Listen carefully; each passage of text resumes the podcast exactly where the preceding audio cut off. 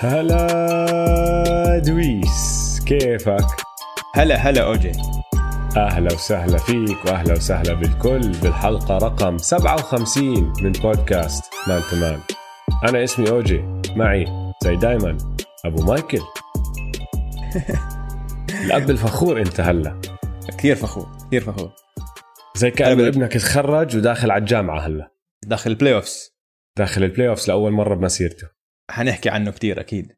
هلا بالجميع هلا بالمستمعين. بودكاست Man to Man بنغطي كل عالم ال NBA بالعربي. ما بصدق إنه وصلنا لهذه المرحلة أوجي. وصلنا لل playoffs وأخيرا. وأخيرا.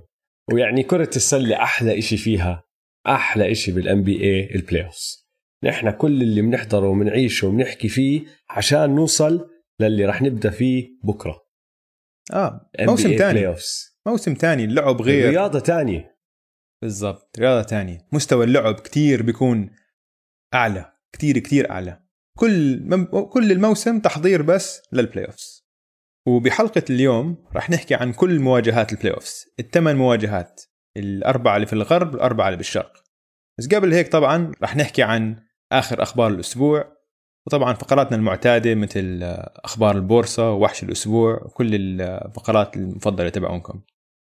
أول إشي نحكي عن شو صار هذا الأسبوع. شو صار يا أوجي؟ عندنا خبرين بصراحة مش حلوين يا دويس إصابتين يعني. الأولى بن سيمنز آه، خلص ودع. ودع. الأسبوع الماضي حكينا إنه صار إشي بركبته وكانوا لسه بدهم يفحصوه ومش عارفين شو راح يصير. طلع من ال bubble وراح عمل عملية. حتى لو فيلي صمد وكملوا مش راح يرجع. قوية هاي على فيلادلفيا. رح نتعمق آه. بسلسلة فيلادلفيا بس هاي يعني شبه ضربه قاضية لفيلادلفيا. والثانيه اللي هي إصابة راسل ويستبروك. عنده إصابة بالفخذ بيحكوا لك حلها الوحيد الراحة ولا إشي تاني. فبيعرفوش إمتى راح يرجع. ما في وقت للراحة هلأ.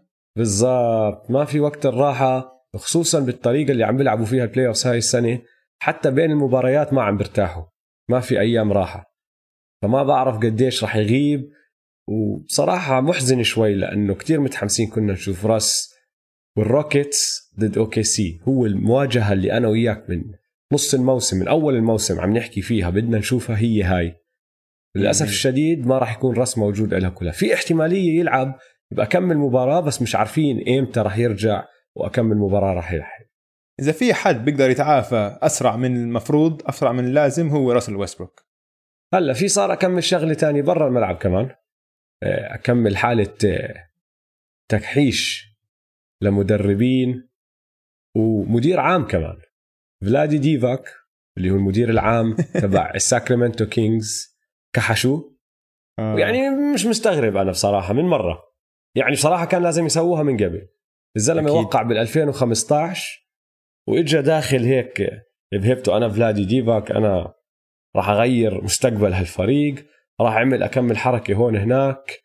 يعني كارثة ما كان لهم داعي. آه شوف عمل حركة كتير قوية اللي هي اختيار فوكس بال draft. بس بعدين عنده حركة جد كارثة اللي آه. هي اختيار مارفن باجلي قبل لوكا وتري يونغ. الاثنين كانوا موجودين بال draft راح أخذ مارفن باجلي.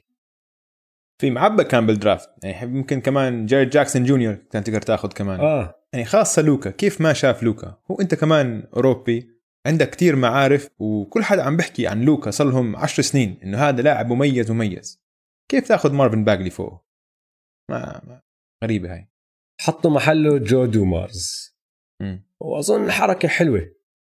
يعني ما بدنا ما بدنا ننسى إنه جو دومارز هو كان ال المدير العام للبيستونز بأول الألفينات لما صاروا البيستونز ينافسوا كل سنة وأخذوا اللقب تبعهم. خلينا نشوف شو بيقدر يعمل مع الكينجز. الكينجز بيحتاجوا يسووا أي شيء عشان صار لهم 14 سنة مش فايتين ال playoffs أطول سلسلة بتاريخ ال NBA آه. فضيحه هلا غير هيك كحشوا جيم بويلن. شيكاغو الشيكاغو بولز كحشوا جيم بويلن. وأخيرا جد أخيراً. يعني شو عم يستنوا كان ما بعرف. فهمني يعني وأخيرا. إيش إيش صار بين آخر ست شهور وهلأ؟ من وقت ما وقف الموسم لهلأ شو تغير؟ ليش اليوم قرروا؟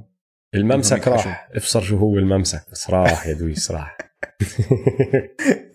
جد يعني حتى هاي ضيعتوا أنتوا أربعة أشهر كان ممكن يكون عندكم مدرب وعم بيشتغل مع اللعيبة صار له أربعة أشهر. أه.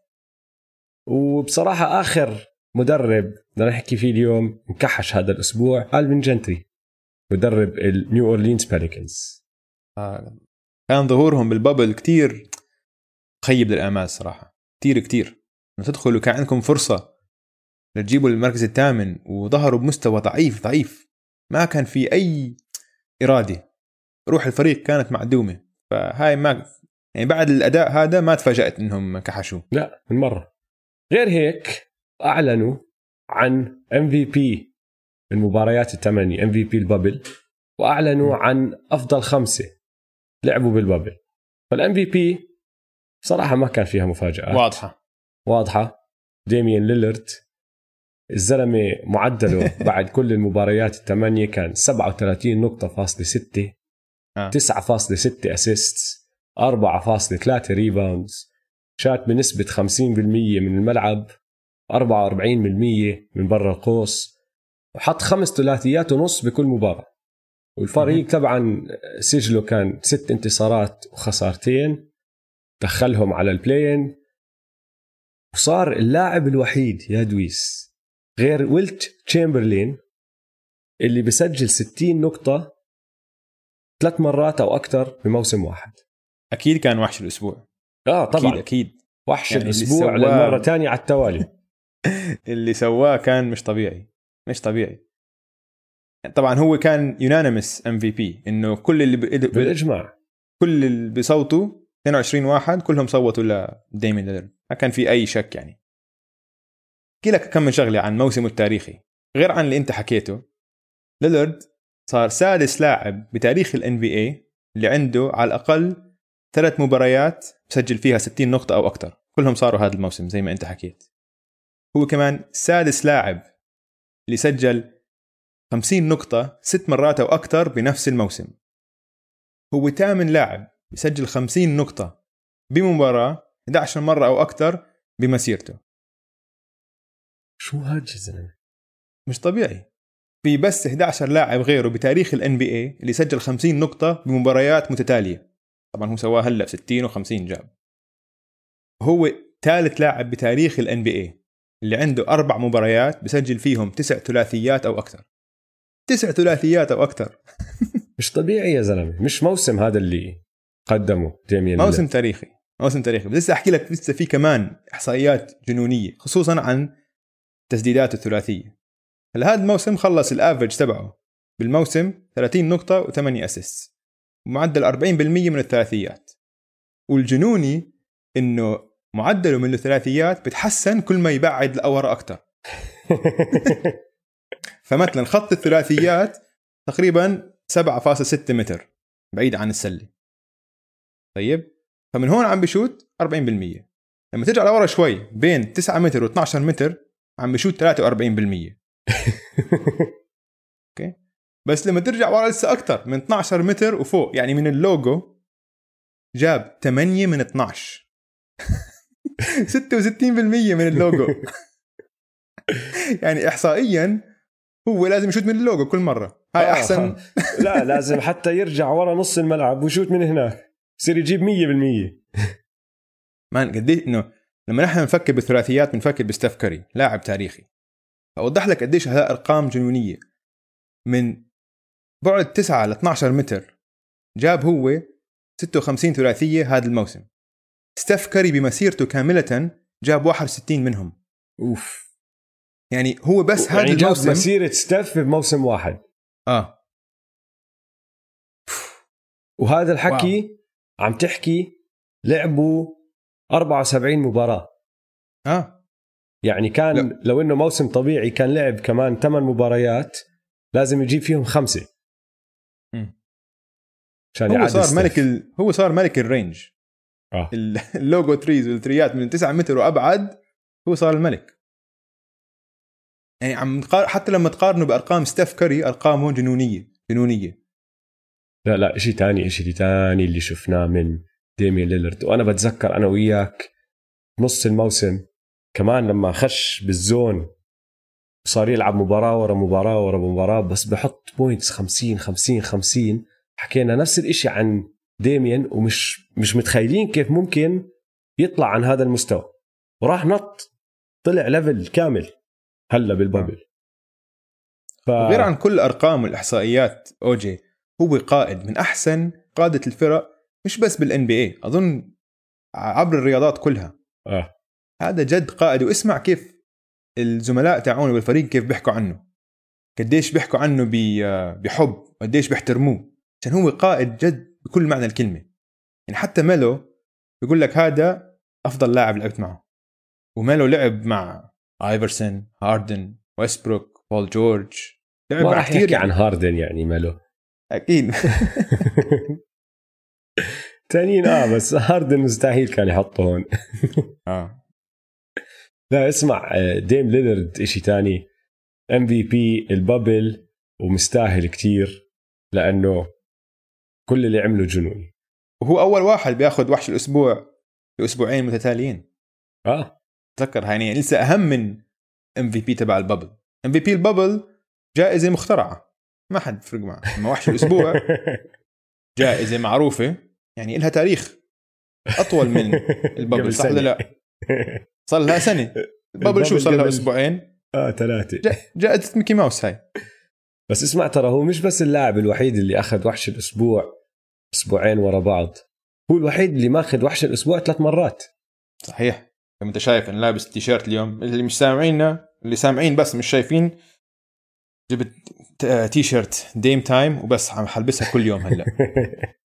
شفتني انت قبل يومين كنت لابس نفس التي شيرت بس بغسلها آه. بلبسها ثاني يوم. راح تطلع ريحتك.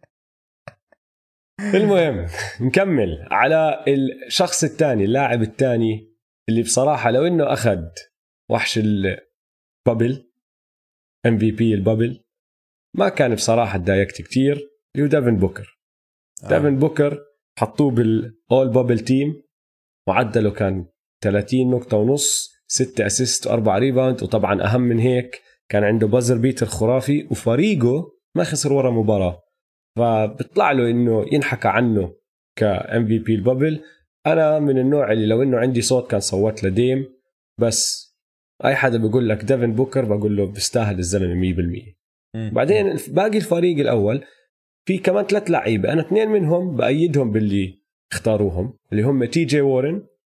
تي جي وورن خلص بمعدل 31 نقطة 6 rebound 5 assist وبالمباريات اللي لعبها لأنه آخر مباراتين لأنديانا ما لعب فيهم كان سجل فريقه أربع انتصارات وخسارتين. طبعا كان عنده مباراة بحط فيها 50 نقطة مباراة ثانية حط فيها 39 نقطة فبدع تي جي. بيستاهل يكون موجود. وحطيت هاردن اللي طلع كمان واختاروه. هاردن خلص بمعدل 34 نقطة 9 assist 8 rebound 2.7 steals. والسجل تبع نعم. فريقه مع إنه بس أربع انتصارات وثلاث خسارات هو في مباراة ما لعبها.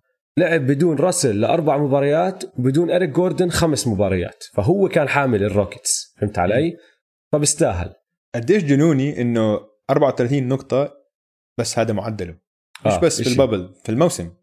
آه وطلع هلا رسميا هو فاز آه تصدر آه قائمة الهدافين. معدل أكيد. التسجيل تبعه أعلى معدل لثالث سنة على التوالي جيمس هاردن. هلا الأخير اللي اختاروه لوكا. فالأول bubble team هم ديميان بوكر تي جي وورن جيمس هاردن ولوكا دونتشيتش لوكا بدع. معدله كان 30 نقطة 10 rebound و9.7 assist يعني تقريبا triple double أنا ما حطيته بالفريق تبعي لأنه سجل فريقه بال bubble كان انتصارين وخمس خسارات. بالمباريات اللي لعبها هو قعد بمباراة واحدة ريح فبالسبعة اللي لعبهم خسر خمسة. مشان هيك ما حطيته all bubble تعرف مين حطيت؟ تيتم؟ لا. تيتم فكرت فيه وكاريس لافيرت فكرت فيه الاثنين بدعوا. صراحة بس أنا اللي حطيته خامس ديمار دي روزن. آه. يستاهل. ديمار دي روزن لعب سبع مباريات. خلص بسجل خمس انتصارات وخسارتين. حط يعني أرقامه راح أحكي لك إياها. التسجيل تبعه مش على المستوى تبع الشباب الثانيين 21.7 نقطة 5.7 assist و4.4 rebound بس كل تسديدة مهمة أخذوها السبيرز كان هو عم باخذها هي هو هاي كان هي. يستلم الطابة وخلص حامل الفريق معه. ولولا غلطة واحدة لديجونتي موري غلطة دفاعية تافهة بصراحة. لما ترك شيك ميلتون على ال three وحط هداك ال three تبعته صفوا السبيرز خسرانين ضد السكسرز كان دخلوا السبيرز على ال play-in فديمار بالنسبة لي بيستاهل كان يكون all NBA ما حطوه لا first ولا second ما فهمتها هاي. والله؟ ولا حتى آه. second لا. الناس أظن زهقانين من السبيرز. عشان لعبهم بال bubble كان كتير حلو. حكينا عنهم الأسبوع الماضي. الطريقة اللي بوب حول فيها خطته الهجومية وغير صار يلعب صاروا يلعبوا small ball عم بيلعبوا ديمار دي روزن بال power forward رودي جاي مرات عم بيلعب بال five center كثير بيسلي لعبهم. لعبهم كثير كثير حلو. تعرف دويس لو بدنا نطلع على الإحصائيات المتقدمة مين كان طلع ال MVP تبع ال bubble؟ هاي مستحيل مستحيل بحياتك تفكر فيها. فبصراحة ما راح أخليك حتى تتحذر طلع كاميرون بين. تعرف إنه التقييم الإجمالي تبع كاميرون بين الثمان مباريات اللي لعبوهم بالبابل 23.1 أعلى تقييم إجمالي من كل من أي لاعب لعب وبفارق كتير كبير. يانس تقييمه كان 15 بقول لك كاميرون بين 23 أوف. فلو بدهم يطلعوا بس على الإحصائيات المتقدمة كان طلع كاميرون بين هو ام في بي البابل ومشان هيك أنا حطيته سهم طالع هذا الأسبوع. بس عندي أكمل واحد تاني كمان سهم طالع. أولهم ميلو. أكيد. ميلو؟ أكيد.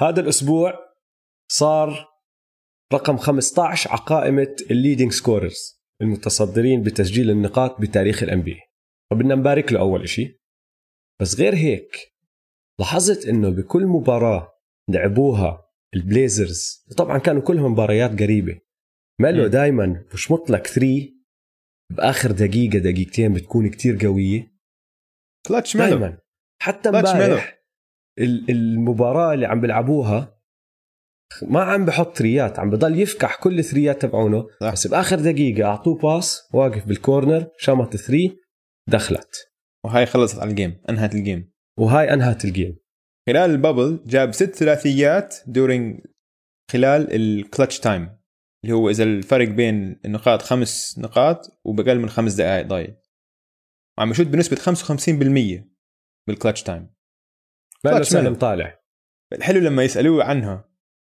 لما يسألوه الصحافة إنه أنت آه سلخت three بوقت حاسم وهيك قال لهم هذا مش إشي جديد. أه.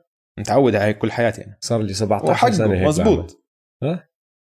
كلتش ميلو عندي كمان واحد سهمه طالع من ال OKC ثاندر داريوس بيزلي الأسبوع الماضي داريوس بيزلي ال rookie كان معدله 18.8 نقطة 8.5 rebounds و3.5 threes وصار يلعب بطريقة إنه الثاندر خلص عم بتكلوا عليه ولما يكون. ناقصهم لعيبة هو قاعد باخذ دورهم وبحط ال scoring اللي بيكون ناقصهم من هدول اللعيبة. فحبيتها م. منه لأنه ما كنا شايفين منه كتير. والحلو بداريوس بيزلي إنه الطريق اللي أخذه ليوصل ال NBA كان شوي غريب ها؟ أول إشي قرر يروح على الجامعة زي أي لاعب تاني. خلص high school راح يروح على الجامعة. بعدين قال لك لا بديش أروح على الجامعة. بدي أروح أخش على الجي ليج عشان الجي ليج راح يدفعوا لي مصاري ومن الجي ليج بدخل على ال NBA بعد ما تمر اول سنة لأنه بيقدرش يدخل قبل هيك. فهاي لما لما اعلن عنها الحركة كانت حركة الناس صارت تحكي إنه أوف هذا ممكن يغير الطريق اللي بيصيروا اللعيبة يلعبوا فيها أو يخشوا على الدوري فيها ويبطلوا يروحوا على الجامعات. حتى لو راح الجي ليج وراتبه ما كان إشي عالي بكون عم بتعلم مع زلام كبار بكون المستوى أعلى من مستوى الجامعات بكون عم بيجي شوية مصاري. بعدين بعد ما عمل هالمعمعة كلها قال لك لا بديش مش رايح ليج ليش؟ لأنه اجاه من نيو بالانس عرض internship لثلاث أشهر دفعوا له مليون دولار. أها. داريوس بيزلي ربح مليون دولار قبل ما يدخل ال NBA زلمة ذكي. صراحة يعني. بس internship internship حلوة. هاي ال internship آه. تبعي أعطوني أعطوني رسالة بس خذها هاي لجامعتك أنا كان ما دفعوا لي يعطوني آه، آه، بس tokens كنت عايش آه، بدل المواصلات بس. آه بعطوني هدول ال tokens التذاكر عشان أروح وأرجع قال. هذا اجى مليون على ثلاث أشهر يا زلمة. بس آه، لأنه ما لعب ضد مستويات عالية ما بصراحة لما دخل على على ال NBA وما دخل يعني ما كان lottery pick فهمت علي؟ ما كان إنه بطاقة كتير متأخرة. لما دخل م. على ال NBA ما كان مبين عليه إنه جاهز. وهلا بال bubble طلع وظهر فسهم طالع. حلو. كمان سهم طالع. وراح أحكي لك كيف وصلت له. وهي مش سهم طالع بس هي لحظة تقدير. ماشي؟ أوكي. كنت بدي أعطي سهم طالع لديريك وايت. لأنه ديريك وايت من سبيرز لعب دفاع كتير حلو. وبصراحة شد حاله بال bubble. بعدين صرت أفكر فيها قلت بصراحة رودي جي كمان بيستاهل لأنه زي ما أنت حكيت صار يلعب center. الزلمه صار له بال NBA مليون سنة حياته ما لعب center. كان small forward بعدين صار power forward لأول مرة بحياته عم بيلعب center. كنت آه. أعطيه سهم طالع. بعدين كنت أعطي ديجونتي موري كمان سهم طالع لأنه ديجونتي موري هاي السنة كانت سنة فاشلة لإله وكل سنة بنحكي عنه إنه عنده potential بس بيعرفش يشوت بس على الدفاع ممكن يخرب الدنيا والاستمرارية مش موجودة فبخيب الآمال. بس بهالمباريات اللي لعبوهم شد حاله منيح فكنت بدي أعطيه سهم طالع. يعني قعدت أفكر فيها قلت يا زلمة ولا راح أعطي ولا واحد فيهم راح أعطي بوب. جريج بوبوفيتش سهم طالع آه. كتير. لأنه هو اللي أخذ كل هدول وحول الفريق بيوم وليلة. قال لهم اسمعوا نحن ما راح نلعب هيك راح نلعب هيك. وكلهم تعلموا ال- النظام الجديد بسرعة وطبقوه وهيهم كانوا راح يوصلوا ال play-in وكانوا ممكن يوصلوا ال playoffs فبوب سهم طالع بس هي لحظة تقدير أكثر من ما هي سهم طالع. تستاهل تستاهل هذا مدرب كبير. أنا باعتقادي من أفضل يعني أفضل مدرب بتاريخ ال NBA مش أنجح واحد فيل جاكسون عنده 11 خاتم بطولة آه. بس آه، بوب أظن من ناحية تعليم وتطوير لاعبين بوب ما في مثله ما في مثله. وتطوير مدربين. صحيح. مدرسة مدربين. آه مخرج كلياتهم هلا. آه عم بدربوا فرق تانية بال NBA إذا البكس فازوا هاي السنة البطولة تدريب بوبوفيتش بودنهولزر. طالع من مدرسة بوبوفيتش وستيف كير و مونتي ويليامز. كثير صح. كلهم. أنا عندي كمان سهمين طالعين. قول. كاريس ليفرت كاريس كاريس ليفرت وحش. ليفرت وحش. يا زلمة. هذا خفف لي عقلي ضد البليزرز عشان ما كان حد قادر يوقفه. ابدا ابدا. معدله 25 نقطة بالمباراة. بس الغريب إنه عم بيسويها بدون ما يشوت ثلاثيات. هذا إشي كتير فريد من نوعه بال NB الحالي. بس هذا كأنه old school player هذا بس اعطيه الطابة يفتح المساحات وبقدر يخترق ويوصل لأي موقع بده إياه على الملعب. ال mid-range تبعه حلو واختراقاته للسلة ممتازة. فكاريس ليفرت سهمه طالع 100% اسمع كاريس ليفرت السنة الماضية بدع. بعدين انصاب. عين صاب هاي هي آه. وانصاب بإصابة كبيرة ولما رجع ما كان فيه ال explosiveness حركاته. ما كانت بسرعتها الطبيعية. وأخذته فترة بس هلأ بال bubble رجعت أظن ال explosiveness تبعته والزلمه عم بيتحرك بسهولة أكثر ما عم بفكر بالموضوع فالمعدل التسجيل تبعه عم بز- عم بيطلع وعم برجع بيلعب بالثقة اللي كان بيلعب فيها السنة الماضية. فكرك السنة الجاي لما يرجعوا كي دي وكايري لبروكلين بزبط معهم كاريس ليفرت عشان كاريس ليفرت مش واحد تحطه بالزاوية يسلخ three ات. يعني مش مش shooter كويس هو بيحتاج الطابة بإيده. آه. فمع كايري وكي دي ما أظن حيسحب له فرصة إنه يضلها طابه معه كتير. شو رأيك أنت؟ أنا معك. أظن سبنسر دينويدي بزبط معهم أكثر من ما بزبط كاريس ليفرت بس حسب هو كمان شو ناوي يعمل. يعني إذا حطوه على سبيل المثال sixth man هذا sixth man رح يدمر الدنيا. مم. هذا يعني عم تحكي عن لو ويليامز تاني. إذا أنت عم صح. تحكي آه، دورانت وكايري الأساسيين اللي قاعدين بسجلوا لك النقاط وبعدين لما هم يريحوا بتدخل لي كاريس ليفرت الله يعين الخصم يعني دائما صحيح بس إذا الزلمة شايف حاله نجم وبده يكون له دور أكبر مع الفريق ما أظن تزبط ممكن بجربوها سنة بس خربت خربت لأنه أثبت حاله بيقدروا النتس يحركوه لمحل تاني ويجيوهم قطع كويسة يستفيدوا منها لأنه آه. قيمته عالية فهمت علي؟ وهلا قيمته يمكن أعلى من أي وقت كان. بمسيرته يعني. فلو النتس ممكن يطلعوا على إنه يحركوه هلأ يبدلوه. هلأ. آه. هلأ قيمته كتير عالية بالسوق. آه. آخر سهم طالع عندي للفينيكس سانز. لازم يعني نذكرهم. لازم نذكرهم. أداء ممتاز. ثمانية ثمان انتصارات من ثمانيه من ثمانية حرام. ما طلع لهم حتى فرصة إنهم يدخلوا ال play-in tournament بدي أعطيك سهم نازل. دخلوا بال Phoenix Suns. وبعدين بدي أخش لك على fast break على الدوري بس عشان نذكر الكل كيف خلصت الصورة وفي نقطة راح أجيب لك سيرتها عن ال Phoenix Suns. بس السهم النازل روبرت سارفر اللي هو مالك ال Phoenix Suns وإدارته. وبتعرف ليش؟ لأنه بأول هذا الموسم في كتير أسباب. آه بس أنت نقي لك واحد احكي لي واحد. بس في كتير هذا أسباب. السبب هذا السبب اللي هو سببنا الحالي. ماشي؟ آه. أخذوا تي جي وارن اللي ما كان عاطل معهم السنة الماضية. تي جي م. يعني هلا الكل عم بيحكي عنه لأنه رفع معدل التسجيل تبعه للثلاثينات. بس تي جي من النوع اللي بيجيب لك 18 نقطة سنة ورا سنة. فهمت علي؟ السنة الماضية كان هيك عم بيعمل مع ال Phoenix Suns. أخذوه بال- بالصيف وحركوه عملوا trade. ال Indiana Pacers بعتوا اللي بسموه cash considerations لل Phoenix Suns. وال Phoenix Suns بعتوا تي جي وارن لل Indiana Pacers cash considerations يعني مصاري. بس. م. عملوا له صفقة إنه هو يروح من جهة لجهة ب 3 مليون دولار. وما إجاهم ولا لاعب محله. طب يا أخي أنت شايف إنه الزلمة بيقدر يحط لك 18 نقطة ويساعد فريقك. وبعده صغير. خامس ولا آه. سادس سنة له. خامس سنة أظن. مش إنه لاعب كبير ختير خلص إنه راح يبدأ ينزل مستواه. بالعكس راح يضل يطلع. تبعتوه لإنديانا عشان توفروا 3 مليون. شو هاد؟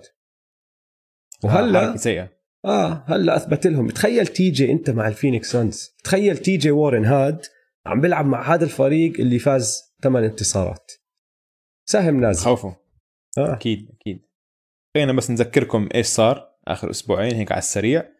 امبارح بالليل طبعا ال Blazers انتصروا على ال Grizzlies ووصلوا المركز الثامن لل playoffs وهلا هم حيواجهوا الليكرز أكمل شغلة بس عن هاي المباراة جا مورانت نجم نجم آه. آه. نجم إنه تكون بأهم مباراة بمسيرتك وتجيب career high تسجل أعلى مجموع نقاط عمرك سجلتها هذا نجم سجل امبارح ما 65 بخاف. نقطة ما بخاف من. اللحظة ما بخوف ابدا وحش زي ما حكينا أنا وياك قبل يومين لما سجلنا الحلقة السريعة قلنا خلي عينكم على سي جي. أوف سي جي اللي سواه؟ استلم. استلم. الرابع استلم. آه. واو. وريح ديم. كتير. هو وبصراحة نيركتش الاثنين استلموا نيركتش بالشوط الأول ما كان له حل. مم. نيركتش بالشوط الأول كان عم بيلعب مباراة صح. إنه وحش. بلم. rebounds وبحط points ومسكين نيركيتش كان متأثر عشان آه، سته توفت آه. فحط post على انستغرام قال إنا لله وإنا إليه راجعون. ما كان عارف إذا راح يلعب ولا لا. ما كان عارف آه كان حزنان وهيك. ف ومبين على وجهه هو عادة هيك دائما بيضحك وشخصيته هيك كتير. هيك مرحة شخصية مرحة هو. بس مبين عليه كان هيك حزين خلال المباراة.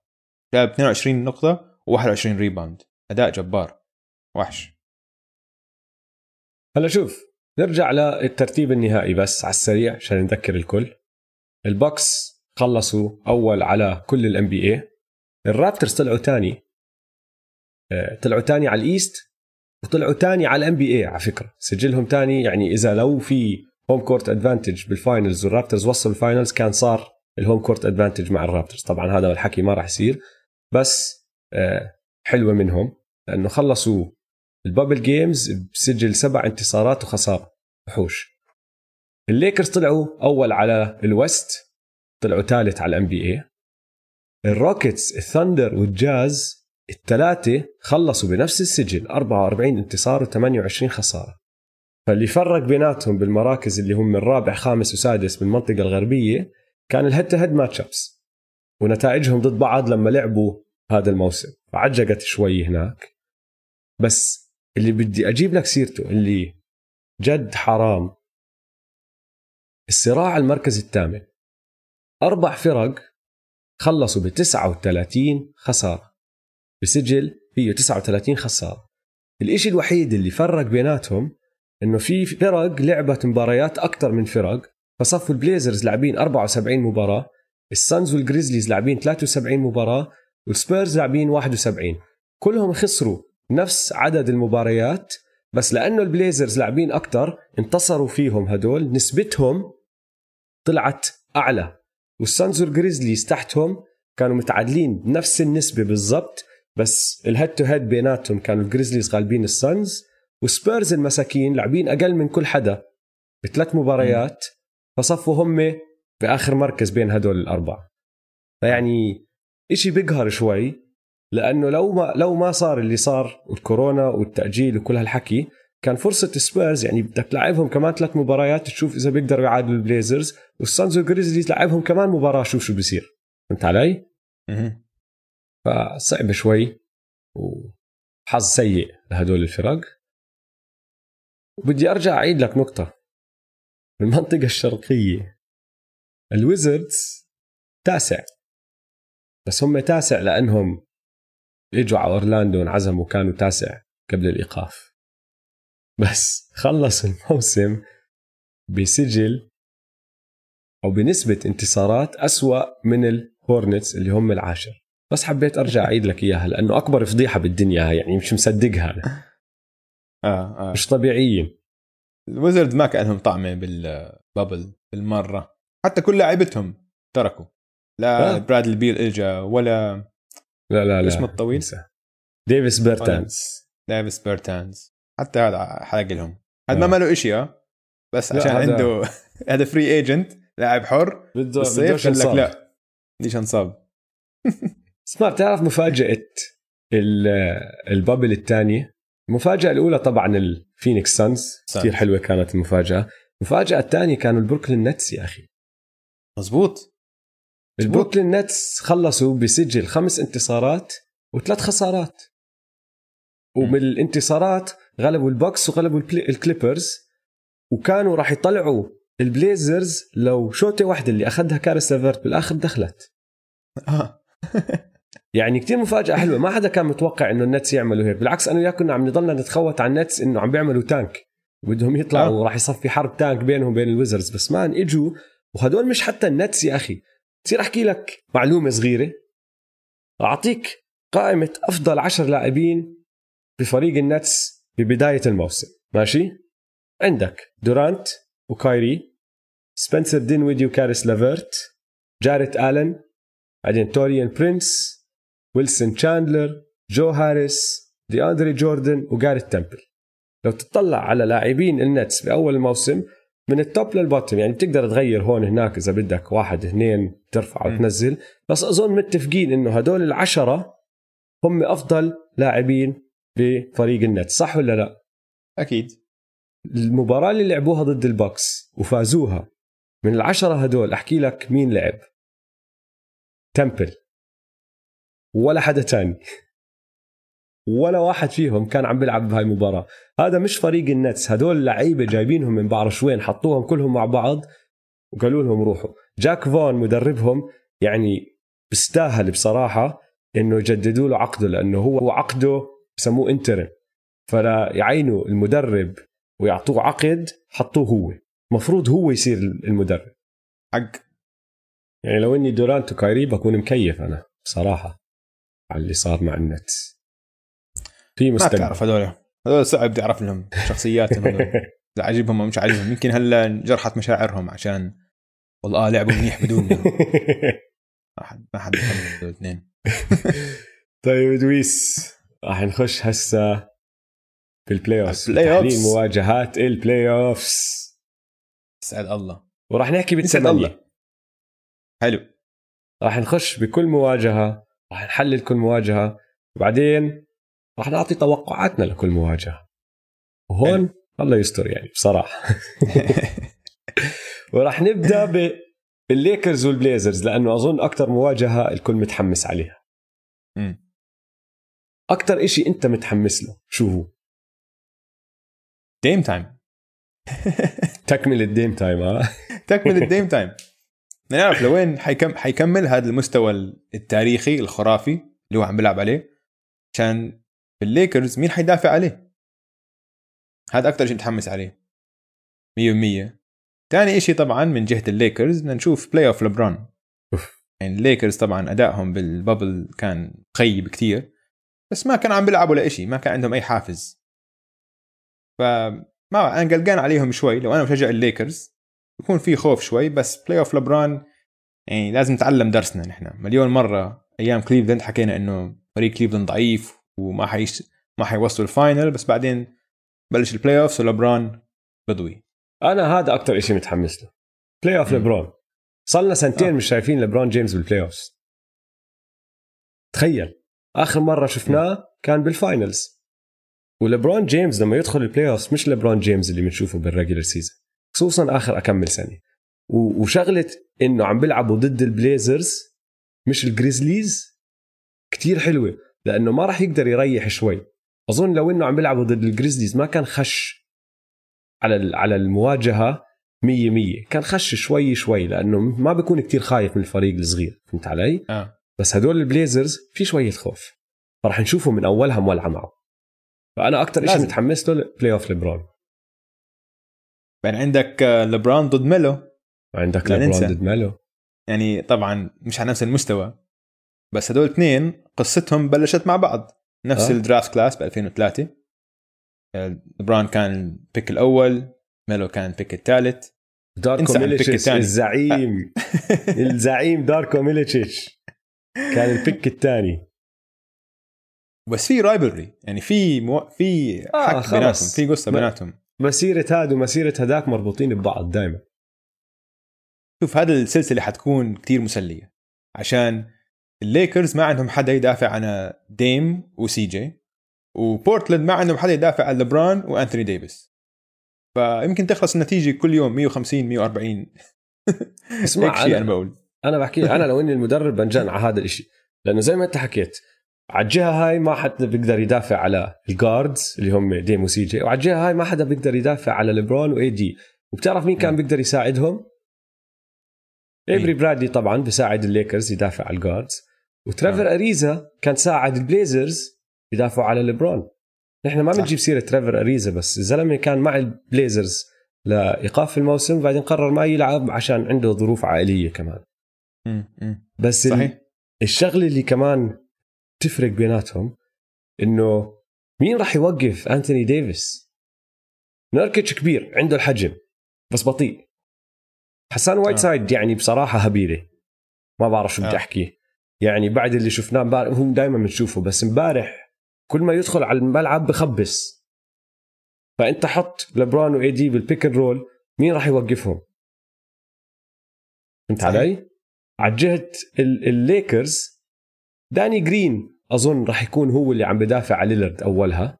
وكاروسو راح ياخذ شوط هون هناك يحاول يوقفه وراح يعملوا switches بينه وبين سي جي وحسب مين مستلم الهجمات بس أنا أظن لك لبرون جيمس آخرتها هو راح يصفي ماسك ديم. فكرك؟ بيحتاجوه.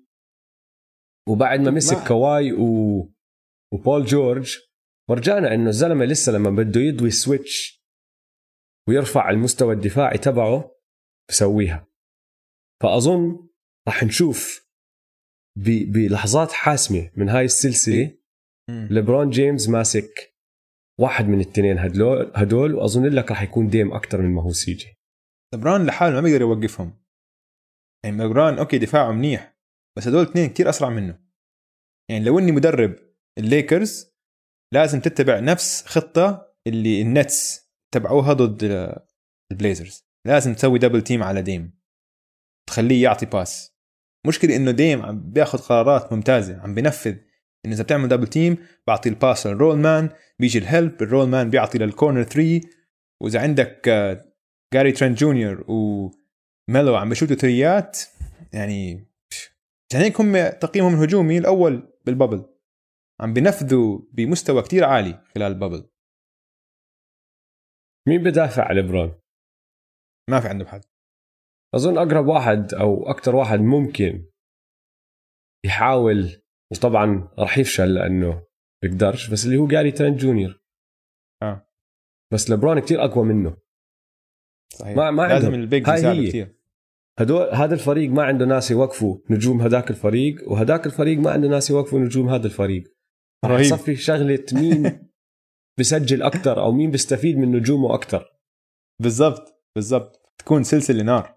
نار بس نار تعرف سلسلة. وين المشكلة؟ بدي إياك تخلي عينك على شغلة. التعب تبع ديم وسي جي وشباب بورتلاند كلهم.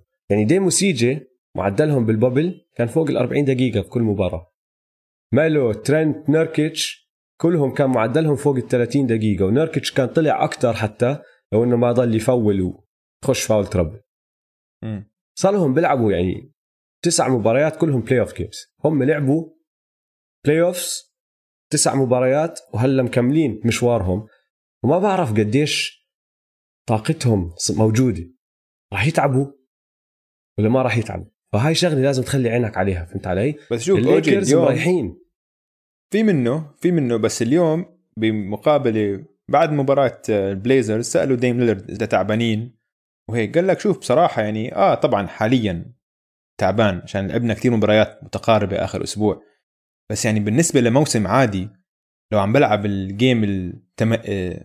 آه، ال game ال 80 أو 81 أو 82 بالمواسم اللي قبل كنت كثير اكون تعبان أكثر من هلأ. أنا كنت صار لي أربع أشهر مريح. وهلأ بالعكس لياقتي لسه هلأ عم بستعيدها. فبالنسبة لمواسم ماضية أنا مش تعبان ابدا. وهيك كل فريق كلياتنا حاسين حالنا fresh فهيك بقول يعني أبصر إذا عم بحكي هيك. عشان وراح تبين على الملعب فهمت علي؟ آه. راح تلاحظها بنهاية المباريات خصوصا بعد المباراة الثالثة والرابعة. صحيح. خلي عينك كمان على أنثوني ديفيس بال quarter الرابع. أنت جبت سيرتها قبل أسبوعين. إن أنثوني ديفيس أول ثلاثة quarters نار. دائما بس بال quarter الرابع كتير معدل نقاطه بينزلوا فهل هو خايف من اللحظة؟ هل هو ما كان مركز على مباريات ال bubble؟ يعني بس خلي عينك. عليها. انتوني ديفيس. عنده تاريخ مع هذا الفريق. آه علم. عليهم. ب 2017 مسحهم. مم. فيعني إذا في فريق هو مش مفروض يخاف منه هو ال Blazers. الشغلة الثانية اللي تخلي عينك عليها هي جاري ترنت جونيور هذا عم بي shoot 50% من الثلاثيات. هل حيقدر يكمل هيك؟ لأن لو يقدر يكمل هيك وضع ال... وضع ال Blazers تمام. هذا كتير بيساعد. ثقته بنفسه كتير عالية هالأيام. بخوف. إذا لاعب ما في إشي بخوف بالسله أكثر من لاعب ثقته بالسما. جاري ترنت جونيور ثقته بالسما هلا. اسمع طيب على سيره آه، ثقة اللاعب بنفسه. الجوكر على قولتك زي ما انت سميته. اللاعب اللي ممكن يقلب الموازين. أها. أنا حطيت كايل كوزما. إيه، أنا كمان. آه، صح لأنه كايل كوزما إذا ضوى بصيروا خلص الليكرز فريق تاني. بتبطلوا الليكرز اللي بيعانوا واللي ما عندهم آه، خيار ثالث بعد لبرون و AD بيصير عندهم لاعب بيقدر يسبب مشاكل لأي حدا بالخصم. وإذا كايل كوزما ضوى ما أظن في chance لل Blazers. بس لليوم اسمع هو بورجينا بيجي مباريات بورجينا إنه عنده هاي الموهبة بس ما عنده الاستمرارية. ف هو الجوكر هو اللاعب اللي بالنسبة لي ممكن يقلب الموازين. أنا بوافقك الرأي كمان. لازم خلص هو يكون ثالث أفضل لاعب وما فيش أي نقاش الموضوع. لازم أنت تورجي بشكل منتظم إنه أنت لاعب كبير وبيقدر لبران و AD يعطوك الطابة بالأوقات الحاسمة. مقياس المشاهدة. آه. فيها سهرة ولا فيها نوم فيها. هذا السؤال أهم سؤال هذا بالتحليل بتحليل كل ال playoffs هذا أهم سؤال. شو بتعطي هاي- واحد اثنين ولا ثلاثة؟ هاي أكيد ثلاثة يعني. إذا حدا حاول يحضر شيء ثاني بصير في حرب بالبيت أنا معك. اقلب الطاوله بالبيت. أنا معك. أكيد أكيد. ما نقاش هاي يعني سهلة بت- ما بتتفوت ما بتتفوت. طيب توقعاتك؟ أنت احكي أول توقعاتك. أنا بحكي ال Lakers in 6 4 2 يعني. أنا بقول Blazers in 7 أوف. دويس عم بضرب مخ كمان مرة. دويس عم بضرب مخ يا إخوان. اسمع. راح يخسروا من ال round الأول. تخيل المصيبة. تخيل المصيبة يا دويس. هاي أسوأ مواجهة للليكرز.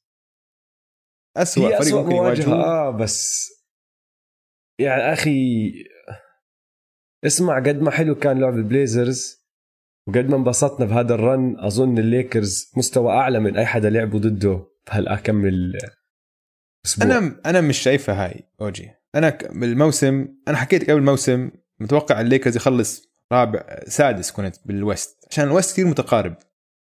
okay؟ بس الليكرز ظهروا بمستوى كثير أعلى مما توقعت خلال الموسم. بس نفس المشاكل اللي كنت عم نحكي عنها قبل الموسم بالعكس هلأ صارت ظاهرة أكثر.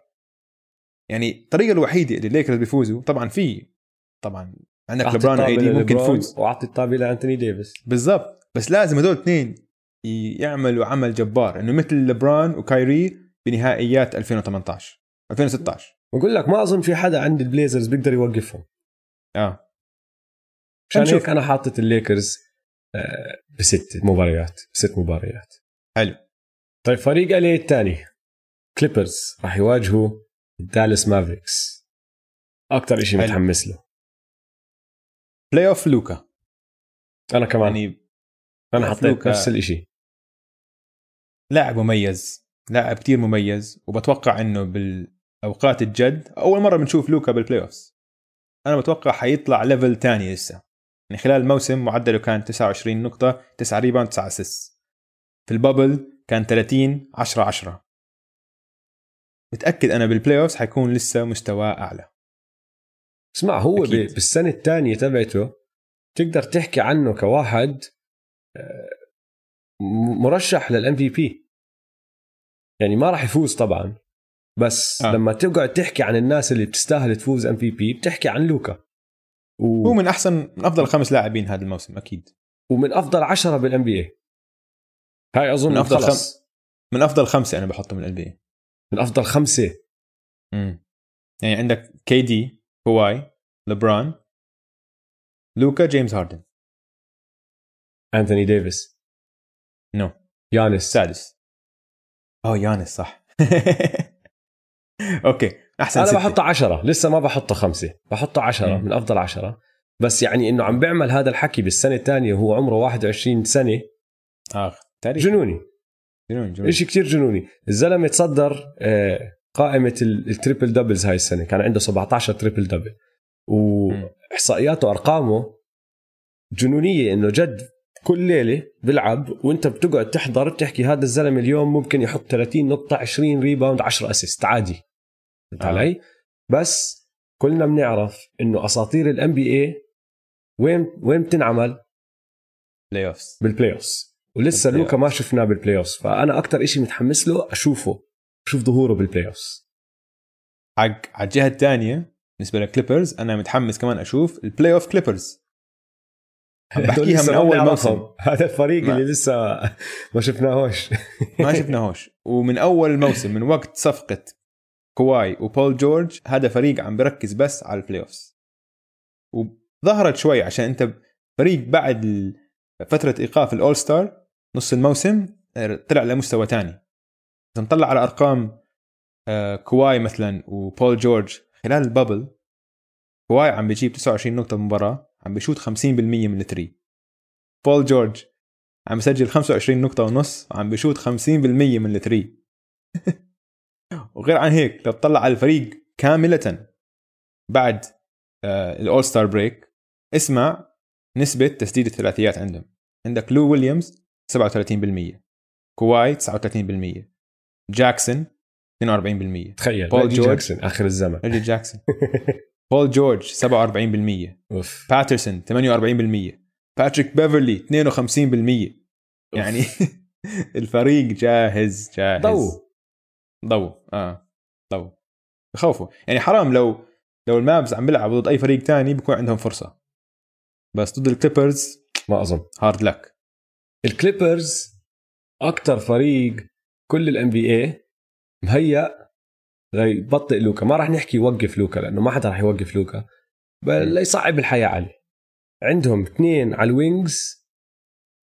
all NBA يعني إذا حطوا راسهم براس أي حدا على ال wing عم نحكي صعبوا عليه الحياة كتير. اللي هم طبعا كواي وبول جورج. بس غير هيك عندهم لعيبة بتقدر تاخذ أشواط على لوكا تغير ال ال النظام الدفاعي تبع الكليبرز إنه هو ما يضل متعود على شيء واحد فهمت علي؟ حط بات بيفرلي عليه. زنخ بات بيفرلي. راح يقرفه. آه. بس زنخ زنخ هيك راح يضل يجي من تحت ويحكي ويدفش وحركات صغيرة. شيله حط ماركس موريس آه إذا بدك. تقدر تشيل ماركس موريس تحط واحد أكبر إذا بدك تحط آه جامايكل جرين لهجمتين ثلاثة. تقدر يعني تغير بس التنين اللي راح يمسكوا لوكا وراح ياخذوا أدوار عليه اللي هم كواي وبول جورج راح يصعبوا عليه الحياة. آه آه. وحتى بال regular season يعني الزلمة أرقامه كانت منيحة. إذا عم تطلع على معدلاته بالمباريات اللي لعبها ضد الكليبرز أرقامه منيحة بس لما تطلع على النسب قاعد يشوت بنسبة 42% من الملعب و27% من برا القوس. وكان آه معدل ال turnovers تبعه خمسة. خمسة turnovers كل مباراة. وطبعا اسمع المافز عندهم بورزينجس على راسي وعيني. بس إذا أنت وقفت لوكا ما بتخاف من أي حدا تاني. لأنه بورزينجس لعب كتير حلو بال bubble. بس أعطيك إحصائية. راح تخفف لك عقلك. لوكا بالتسجيل وال assist تبعونه بيخلق 52 نقطة كل مباراة للدالاس مافريكس. تقريبا نص تسجيل المافز بيجي من لوكا بطريقة ما. سكر على لوكا باقي الفريق مش رح يعرف شو يعمل. معهم بورزينجس. فلو إني أنا المدرب تبع الكليبرز بركز عليه. بس زت كيد. كل لعيبتي عليه بصعب الحياة عليه وما تخاف من حدا تاني. اسمع أنا بوافقك. لو إني مدرب الكليبرز أكيد. بركز على لوكا. هذا كل تركيزي. بس خليني بس آخذ خطوة لورا بس أحكي لك بس شوي عن الفريقين. لو نطلع على التقييم الهجومي عندك المافريكس الأول والاول تاريخيا كمان الأول على الموسم والكليبرز الثاني. الفرق وين؟ إنه عندك التقييم الدفاعي الكليبرز الخامس والمافريكس 18 فهاي matchup يعني تعيسة جدا للمافريكس. ما عندهم أمل الصراحه يعني ال matchup هاي صعبة صعبة عليهم كثير فلو أنا المافز لو أنا مدرب المافز أنتم ما في عليكم أي ضغط. العبوا براحة. صح, صح. العبوا العب relax العب ب energy كثير عشان أنت مش خسران إشي. خلص أنت عملت اللي عليك. كل شيء أنت تاني بتسويه أي إنجاز تحققه ضد الكليبرز هذا زيادة. أنت موسم ناجح. هجومك رائع فريقك صغير مستقبلك واعد. فأنا بقول لك العب براحة العب بطاقة عالية خاصة على الدفاع وحاول صعب عليهم. عشان أنت يعني مش حتقدر to match up with them 1 to 1 بدك تحاول تسوي switching وبس صعب عليهم حياتهم قد ما بتقدر. هيك أنا بحكيهم لو إني مدرب. اسمع هاي أنا ما بعرف دالاس كيف راح يدافعوا على كواي بول جورج. ما عندهم. ما عندهم. مين؟ ماكسي كليبر تيم هاردوي جونيور فيني سميث. دورين فيني سميث. يعني ولا واحد فيهم مدافع فهمت علي؟ لا لازم بس يسجلوا أكثر منهم. هاي الخطة. أنا أنا لو إني كارلايل بالضبط هذا اللي بعمله. ما بخاف على الدفاع كتير. بس على الهجوم اعمل اللي انت بتقدر تعمله وحاول سجل أكثر من الكليبرز بس. هاي خطتي. هاي ال series بدي إياك تخلي عينك على كاري وهاردوي. هدول اثنين تسديداتهم من الثلاثيات حيكونوا كتير مهمين لنجاح المافريكس عشان لوكا حيصنع لك الفرص. كاري وهاردوي حيجيهم كتير فرص يجيبوا ثلاثيات. حيكونوا فاضيين عشان لوكا حيجي double team ولوكا حيعطيك ال pass الممتاز ال perfect لازم أنتم تكونوا قناصين بالمباراة. حتى كليبر والثاني كليبر ودورين فيني سميث. بس أهم إشي كاري وهاردوي. أنا أخلي عيني على مونتريز. مونتريز لسه ما لعب. ووصل أورلاندو عمل الحجر تبعه بس ما لعب ولا واحدة من المباريات.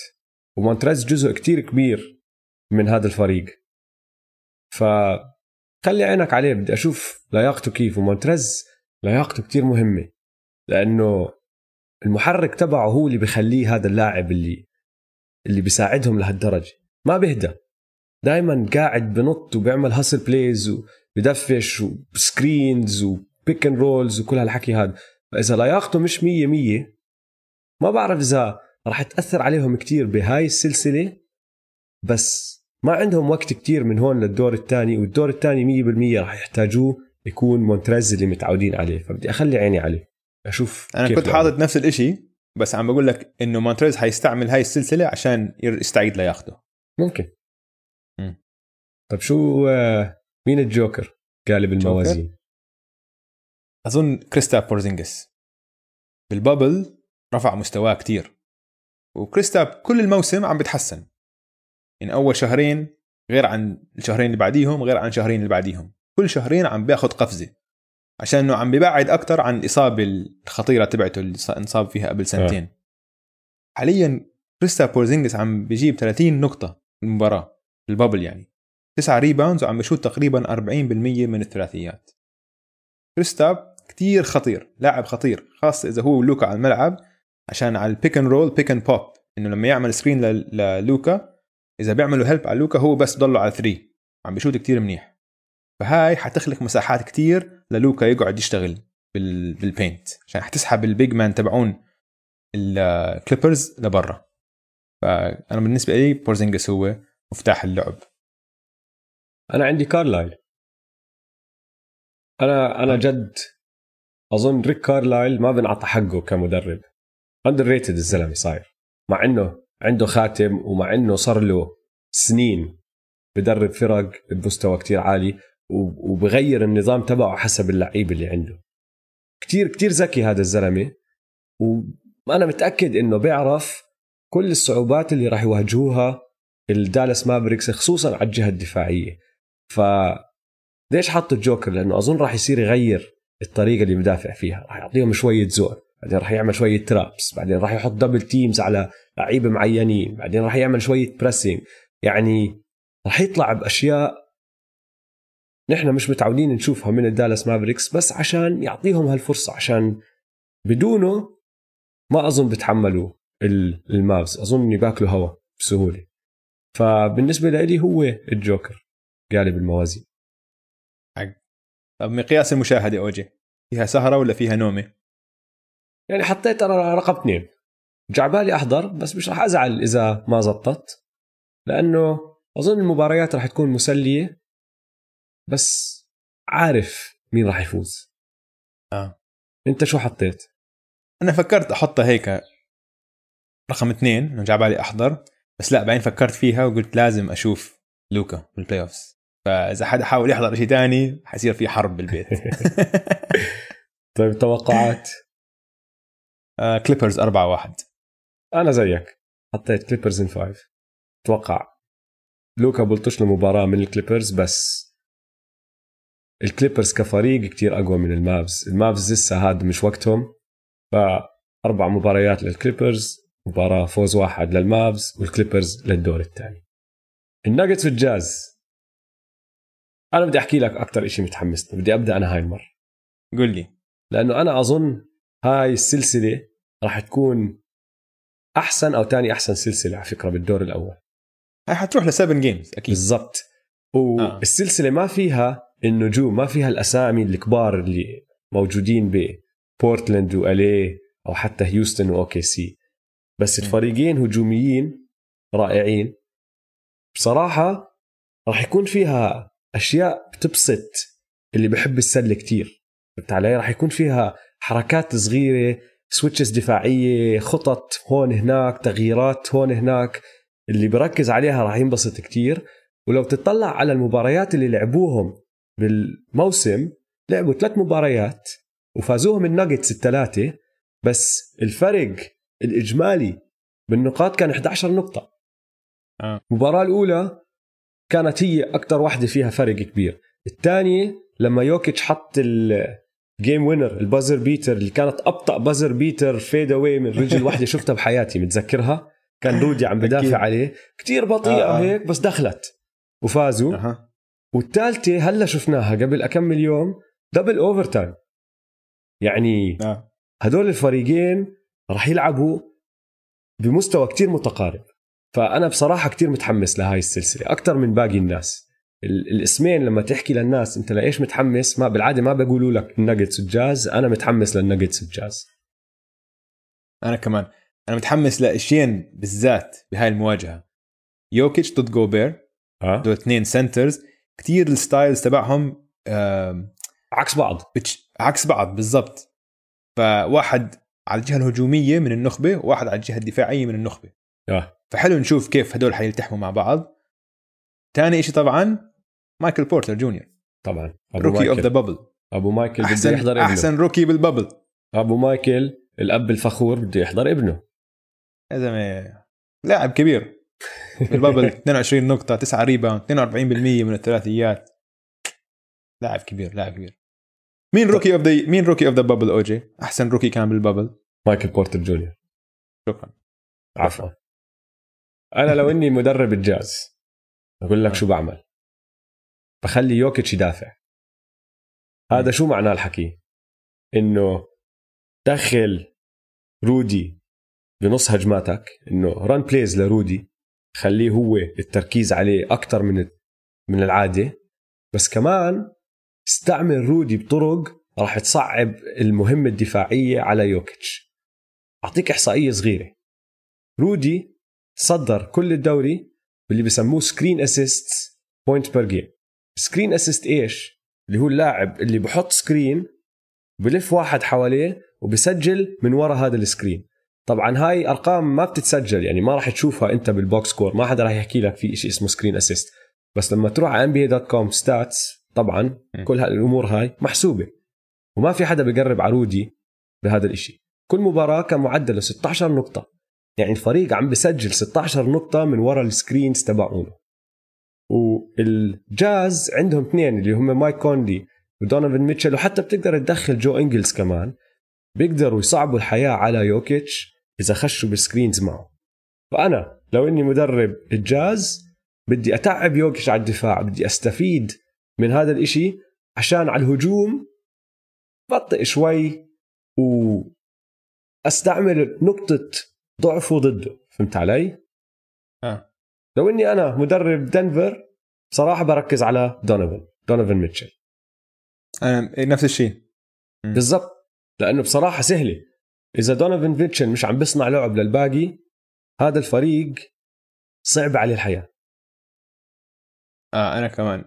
نفس الشيء بقول. لو مدرب الناجتس ركز على دونيفن ميتشل عشان ما عندهم حد تاني بيقدر يصنع آه فرص كثير بس خلي عينك على مايكل كونلي مايك كونلي تحسن شوي بس لسه مش بمستويات اللي تع- تعودنا عليها لما كان بمنفس.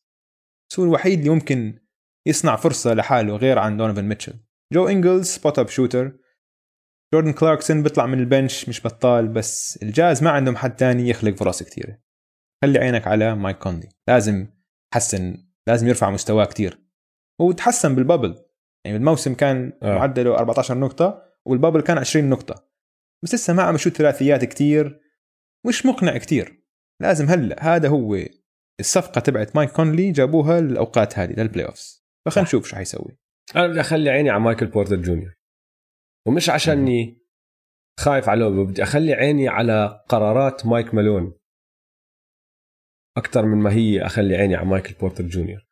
لأنه نحن بنعرف هجوميا بيساعد الفريق كتير دفاعيا سيء وبيضر الفريق. فبدي أشوف مايك مالون. تحسن يعني تحسن شوي مش. كتير مش كتير. تحسن ماشي بس يعني أي شيء تحسن له كان لأنه كان عواي كتير. فبدي أشوف مايك مالون قديش راح يكون عنده صبر لمايكل. لا لا لـ MPJ. يعني إذا غلط مرة أو مرتين راح يتركه بالملعب ولا راح يشيله على طول لأنه راح يحكي لك لا ما بس يعني بقدرش. بدي أشوف شو راح يسوي راح أخلي عيني عليه. وأظن بصراحة لأنه ما في ويل بارتن وما في جاري هاريس راح يلعب منيح. ما بعرف هدلاك التنين إمتى راجعين وحتى لما يرجعوا ما بعرف إذا راح يكونوا جاهزين يلعبوا لأنه ما لعبوش لحد هلا ولا مباراة. ف من تنشوف ورا هاي الشغلة عشان- أظن مايكل بورتر جونيور راح يلعب دقائق منيح. إن شاء الله إن شاء الله. يعني أنا كمان خلي عينك على جمال موري هاي الشغلة الثانية. إنه ما لعب غير أربع مباريات في ال bubble ومعدله كان بس 14 نقطة. مش عارف يعني هل هو كان عم يريحوه بس عشان هو ثاني أحسن لاعب عندهم بيحتاجوه بهاي المواجهة بيحتاجوه يكون لاعب كبير بهاي المواجهة. أنا حطيته قالب الموازين. هو اللي أه. ممكن يقلب الموازين عندي جمال موري. لأنه يوكيتش يوكيتش زمان يوكيتش أه. قائد ونجم الفريق على راسي عيني و top player يعني عم تحكي عن واحد من أحسن اللاعبين بال NBA بس نجاح الناجتس بيعتمد على جمال موري الزلمه عنده موهبة بس ما عنده استمرارية. في مباريات رح تحضر له اياها الزلمه عم بيلعب بتحسه سوبر ستار إنه ممكن يطلع all star all NBA وفي مباريات تانية بتحكي يا زلمة أنت شو أنت تكملة عدد على الملعب. ولو تطلع آه. على الناجتس وسجل ال Nuggets بال playoff السنة الماضية بتلاحظ إنه جد مستوى جمال موري بيرفع أو بنزل مستوى الفريق. بالانتصارات. هم لعبوا 14 مباراة السنة الماضية بال playoff سبع انتصارات سبع خسارات. بالانتصارات كان كانت نسبة التسديد تبعته 50% تقريبا 51% بالخسارات كانت نسبة التسديد 34 ونص. فإذا هو رفع مع مستواه الفريق بيطلع معه. إذا هو مستواه ما طلع الفريق ما بيطلع. فمشان هيك أنا حاطه كالجوكر اللي ممكن يقلب الموازين بهاي السلسلة. حق. بس الجوكر المعروف مايكل بورتر جونيور. هذا هو اللي ممكن يقلب كل الدنيا. عشان هذا بس لو بدافع بشكل average بس إنه ما يخبص. هذا سلاح على الهجوم كثير كثير حلو بإيد ال Denver Nuggets فمايكل بورتر جونيور هو حق الموازين. مقياس المشاهدة أوجي فيها سهرة ولا فيها نومة؟ فيها سهرة 100% لو حدا حاول يحضر إشي تاني راح يصير في حرب. زي ما قلت لك من الأول أنا كثير متحمس لهاي السلسلة. أكيد يعني ابني مش ح...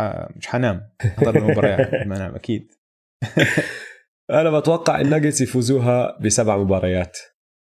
أنا كمان. قراب بس أقول لك شغلة Nuggets لو. بوغدانوفيتش healthy وعم بيلعب معهم كان قلت لك الجاز باخذوها. وآخر وأرهب سلسلة مواجهة رح تصير عندنا بال West. أوه. هاي أظن أرهب مواجهة بكل المواجهات اللي بالدور الأول صح ولا لا؟ 100% يعني 100% عم نحكي عن OKC Thunder طبعا وأول الحلقة هاي حكينا إنه كتير بحزن إنه Russ ما راح يكون موجود من الأول لأنه كمية القصص والأشياء اللي بتقدر تدخل فيهم بهاي المواجهة كتير خرافي عندك Russ ضد فريقه السابق OKC. عندك CP3 ضد فريقه السابق وعدوه جيمس هاردن. عندك ال- الأقزام عم بيلعبوا بال playoffs لأول مرة. ما عمرنا شفنا فريق زي هذا بيلعب بال playoffs كيف راح يتغير لعبهم أو كيف راح يتأثروا من اللعب اللي غير بال playoffs والتركيز اللي راح ينحط عليهم وكل هالأمور هاي؟ عندك جولة الانتقام تبعت CP3 اللي صار له من أول السنة بادي فيها هلأ خشت. ال playoffs كمان و CP3 راح يرفع من زناخته. راح آه. يصير جد جد زنخ هلا. اللي شفناه ولا إشي. انت علي؟ اسمع أنا أنا بتوقع أكيد في هوشة بينه وبين جيمس هاردن أوف. خلال أول game أو ثاني game حتصير. هاي 100%. السلسلة راح يصير فيها تدفيش وهو شو هيك. آه. أكيد. أكيد. لأنه ما ما بتخيلهاش بدون هيك شيء مش حتمضي على خير. لا. مش حتمضي على خير حيدقوا ببعض. يعني لعبوا ثلاث مرات هذا الموسم. OKC فازوا مرتين. واحدة منهم كانت مذلة لل Rockets. لما كريس بول بآخر ال quarter الرابع حط الطابة بين رجلين واحد من آه، ال Rocket نسيت مين. بس حط السلم بعدين قال لك خلص it's over بدلوني. حرام. آه طلعوني برا. طلع حاله من ال game آه آه، قال خلص خلص كفي. حرام حرام حرام. تعرف انه هم الاثنين قاعدين بنفس الأوتيل؟ آه. حلو هيك. آه. يفيقوا الصبح يرجعوا من الجيم مثلا داقين ببعض ممكن يكملوا الهوش فيها بالأوتيل. اسمع بصراحة كتير صعب الواحد يتنبأها. يعني لما تطلع عليهم أنا برأيي الفريق اللي بحول طريقة لعب الخصم لطريقته هو اللي راح يفوز. ال OKC Thunder عندهم ستيفن ادمز وإذا ستيفن ادمز وحجمه وقوته إنه استغل حجم استغل عدم الحجم رح نحكي الموجود على فريق ال Rockets بصفي OKC عندهم الأفضلية. ال Rockets بالعكس إذا هم دمروا ادمز واستفادوا من بطئه خلينا نحكي واخذوه لبرا وصفى ال OKC Thunder ما عم بيلعبوا فيه بصفي الأفضلية لل Rockets فهمت علي؟ وبدي أشوف بي جي وروكو كيف بتعاملوا مع ستيفن آدمز لأنه شايفينهم نحن مع كل الكبار وكيف بهاوشوا كيف دائما ب... يعني بقاتلوا. بس ستيفن آدمز أقوى لاعب بال NB A جثة. جثة. يعني بي جي لأنه ما أظن روكو يحطوه عليه كتير بس بي جي راح ياكل قتل. بي جي راح يروح من بعد هاي السلسلة يقعد بالتخت وما يقوم ل 10 أيام لأنه راح ياكل قتل من ستيفن آدمز. عم بحاول يهز حيط عم ب... عم بحرك حيط مش راح يقدر. و لو أفكر فيها غياب راس ممكن يساعدهم. ممكن يساعدهم بهذا الماتش لأنه أنت عم بتزيد shooter عم بتشيل واحد وعم بتحط محله shooter فعم تفتح ال floor أكتر وعم تسحب آدمز لبرا. لو راس لسه موجود الكل بيعرف إنه. لازم يخترق. هاي شغلته. هو راح ينص راح يخش ويخترق بال lane فبدك واحد زي آدمز بالنص.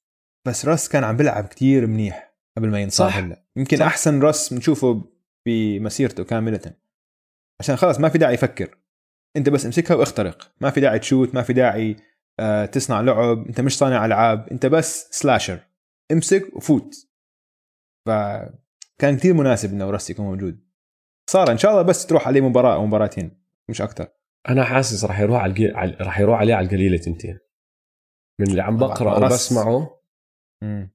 والمباريات حط. ببالك يوم آه يوم لا يوم آه يوم لا. فهمت آه علي؟ بسرعة. على السريع. هو بصراحة ومايكل دي أنتوني يعني لازم يتأكد من شغلة راس راس الحلو فيه إنه كان يسرع اللعب لل Rockets. مايك آه. دي أنتوني لازم يتأكد إنه ضلهم يلعبوا بهذا اللعب السريع حتى مع إنه ما في آه، راسل ويستبروك فهمت علي؟ إنه push it إلعبوا transition fast breaks لما تستلم rebound أركض. لا تريح ال- ال Thunder. إذا رجعوا ل half court offense أعطي الطابة dribble dribble dribble لهاردن أسهل لل Thunder يدافعوا عليك. آه. وال Thunder بيحب يبطئوا اللعب أصلا. آه. شوف أنا على الجهة الثانية لو إني مدرب OKC أنت كمان حكيت عنها شوي قبل شوي. مين حيفرض سيطرته من خلال ال- ال style تبعه على الملعب؟ آه. يعني OKC بأول game لو أنا المدرب بضل بنزل الطابة لستيفن آدمز. بشوف إذا حيقدر يشتغل على بي جي تاكر وعلى اللي عم بدافع عليه. عشان إذا أنت فرضت إنه ال Rockets لازم يدخلوا center معناته أنت انتصرت. انت ال style تبعك هم انه صار ال Thunder لازم يلعب لعبتك مش بالعكس. آه. فهاي مهمه كتير. بس بالنسبة لل pace خلي عينك على ال styles. هذا هو أكثر شيء مثير للاهتمام بهاي. بهاي المواجهة. إنه كتير مختلفين فريقين عن بعض. OKC مثلا بال pace سرعة اللعب 22 مركز 22 بال league. أما ال... أما ال Rocket المركز الثالث. بال pace آه. وهذا كله بعود لراسل ويستبروك. فأظن صح. لو بتشيل راسل ويستبروك ما حيكون ال pace تاعهم قد سريع. ما هذا اللي لازم يعمله دي أنتوني. يتأكد إنه ال pace سريع. عندك ال Thunder بيشوتوا كتير mid ranges كله من كريس بول كريس بول لعبته بال mid range أما هدلاك بشوتوش بالمرة. يا سلم يا يا three pointers عندك فريق كتير منتظم بالدفاع وما بيفول كتير اللي هم ال Thunder على الجهة الثانية عندك ال Rockets أكثر فريق بيكسب فاولات من ورا جيمس هاردن طبعا فالاختلاف بال styles كتير كتير حلو آه. يعني حيكون. آه أنا بدي أخلي عيني على جيمس هاردن وكم دقيقة بيلعب آه، بيلعب بكل مباراة لأنه لما يكون راس موجود ال Rockets بيلعبوش بدون يا راس يا هاردن على الملعب دائما الطريقة اللي هو ببدل وبيستعمل الاحتياطيين تبعونه. آه، مايك دي أنتوني عم بحكي طبعا. بدخل واحد فيهم أو بيبدوا الاثنين على الملعب بعدين بيطلع واحد بدخل الاحتياطيين بعدين بيطلع الثاني برجع الأول. فدائما في عندك يا راس يا هاردن على الملعب. هلأ عم برجع لاسلوب ال Rockets السنة الماضية. ما في راس بس حتى السنة آه. الماضية بصراحة كان كريس بول ماخذ هذا الدور اللي هو دور راسل ويستبروك كان دائما في عندك نجم على الملعب. هلأ عم بيلعب مباريات بدون راس ما راح يكون في هذا النجم هاردن راح يضطر يلعب دقائق كتير وهذا راح يأثر عليه لأنه راح يتعبه مش بس للدور الجاي إذا تأهلوا بس بهاي السلسلة إذا وصلت سبع مباريات راح يكون في عنده طاقة المباراه السابعة بالسادسه آه. ونحن بنعرف إنه هاردن بتعب دائما بتصير هلا بيكون لعب أي. موسم كامل وهاي بتعب ارتاح. كمان بالضبط بتعب وبيختنق بال playoffs فبدي أشوف قديش بيلعب. أنا راح أخلي عيني على هاردن ومعدل الدقائق اللي بيلعبها بس أنا راح أخلي عيني على شي جلجس. شاي. جلجس ألكساندر لاعب مميز آه. لاعب صغير. السنة ظهر بمستوى كتير أفضل من أي حد توقع.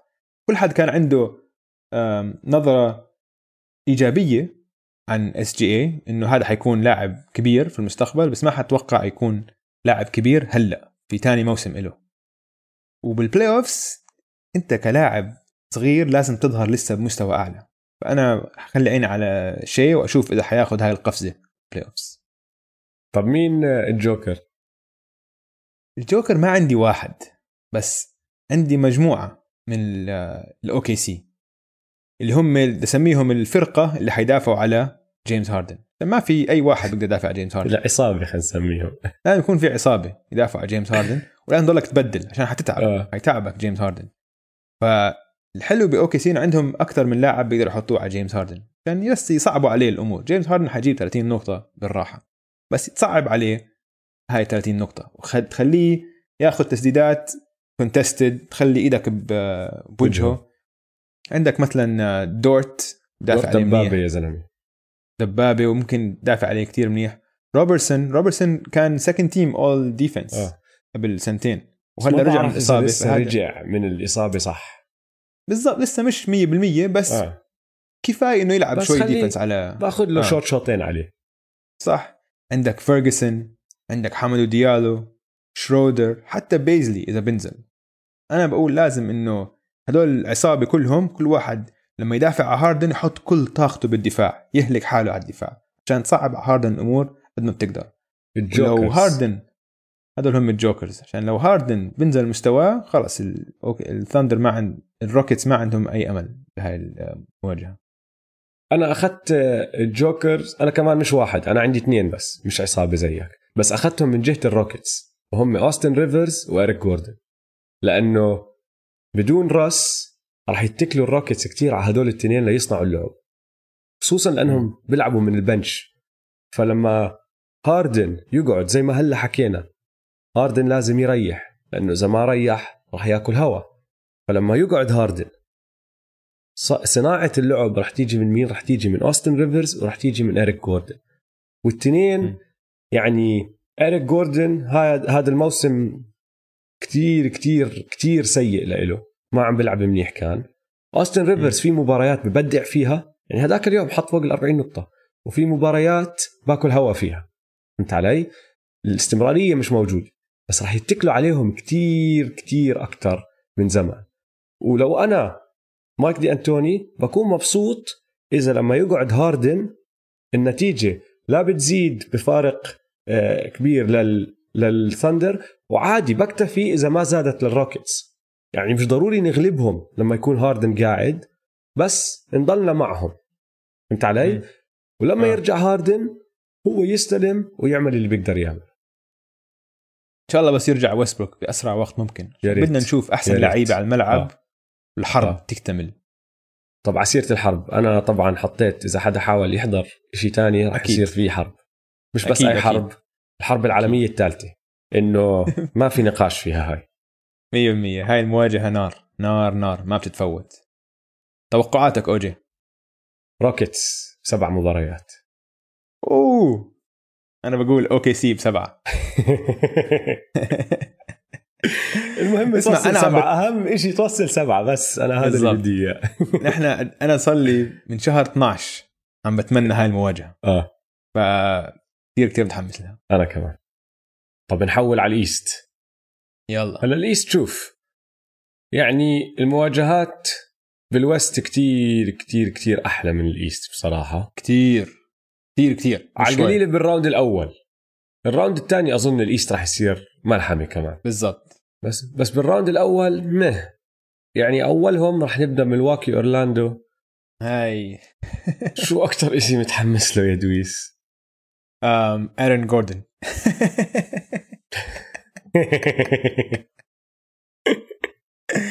ال يانيس stopper شوف كيف ارن جوردن يا حيوقف يانيس. حبيبي.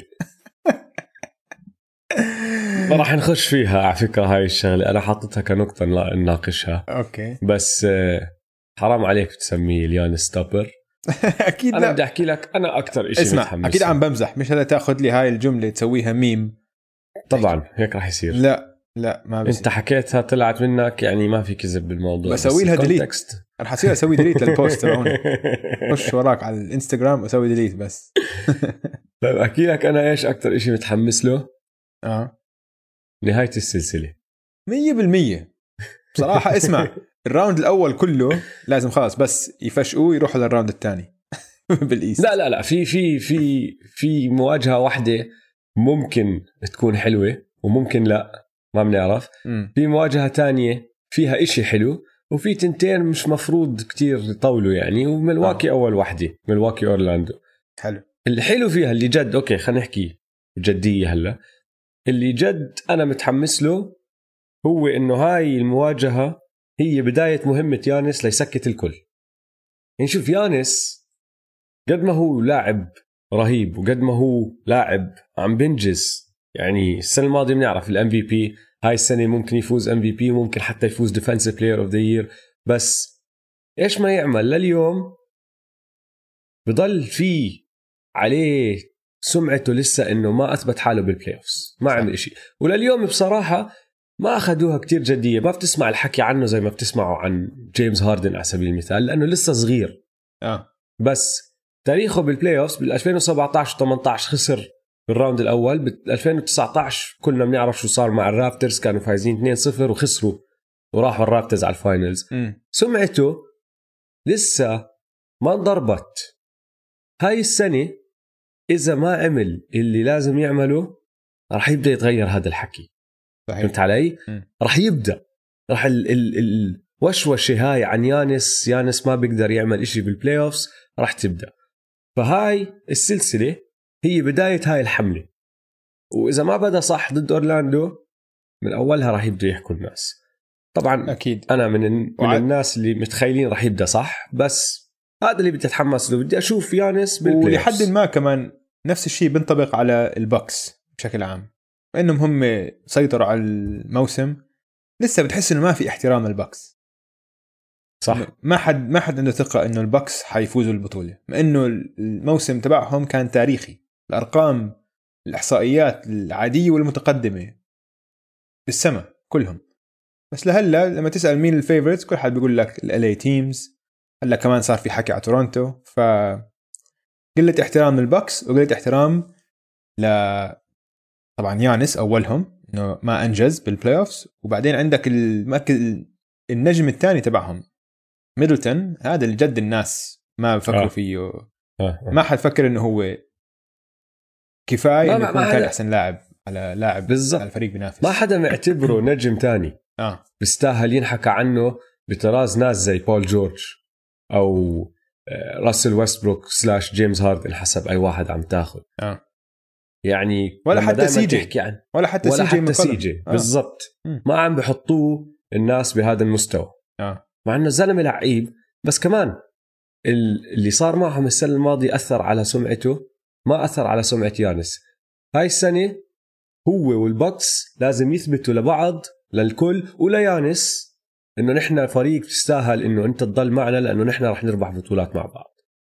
ما عم بحكي لازم يفوزوها هاي السنة بس على القليله يوصلوا ال finals أي إشي تحت ال finals أو قبل ال finals إذا إذا طلعوا من ال من ال conference finals هذا فشل. صح. لإلهم. هلأ شوف لو إنك المدرب هاي مفروض تكون كتير سهلة. من جهة البكس مايك بودنهولزر مش مفروض يعمل إشي غير عن اللي هو بيسويه كل سنه العب بطريقتك ومفروض أنت تغلبهم. يعني لو تطلع حتى على المواجهات ال individuals اللاعب ضد لاعب اللاعب الوحيد اللي ممكن بعطيه الأفضلية من جهة أورلاندو هو فوتشيفيتش بمركزه اللي هو ال center ضد واحد زي بروك لوبيز. بس بروك لوبيز لفريقه يعني بيعمل شغل كتير حلو.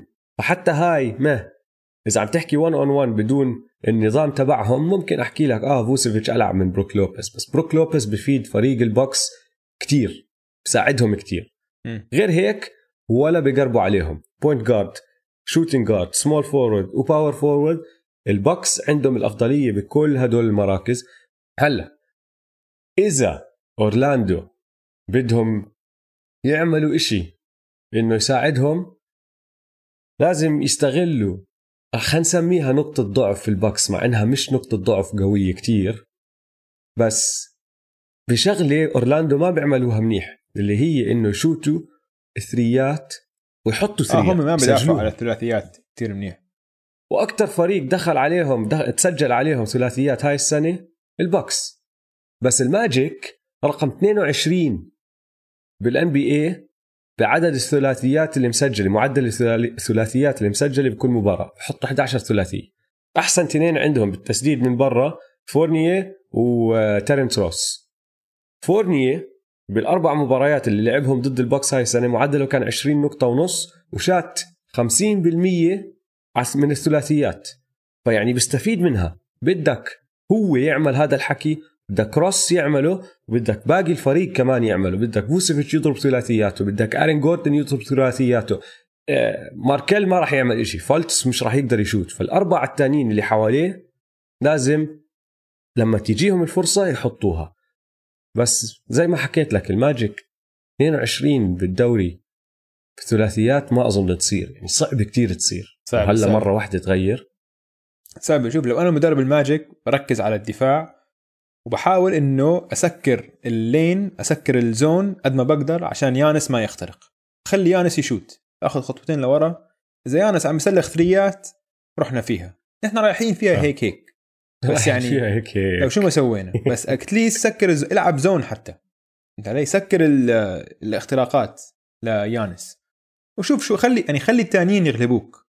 ما تخلي يانس يفتح في شوارع يسوي اللي بدك إياه. خلي يانس يغلبك بالثلاثيات وخلي الباقي يغلبوك. المشكلة إنه التنين اللي بدافعوا على يانس أحسن من أي حدا مش على بعضهم. عندك جوناثان آيزاك مسكين. طويل و- ودفاعه حلو ومن النوع اللي عنده الجسم اللي ممكن يضايق واحد زي يانس بس للأسف الشديد ما راح يلعب بالسلسلة كلها لأنه. مصاب. والثاني هو صاحبك ارن جوردن.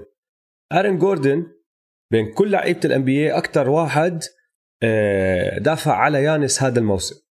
14 دقيقة لو بدك تحسبها إنه. ورا بعض هجمات. وبصراحة مش عاطل اللي سواه بال هذا 14 الي... دقيقة هذا اليانس stopper انت بتشوف اسمع مع نسبة التسديد ليانس لما كان عم بدافع عليه آرن جوردن 38% شايف؟ آه في إشي يعني يعني آرن جوردن عنده ال- القوة البدنية وعنده ال- اللياقة البدنية ال athleticism إنه يضل قدامه سريع.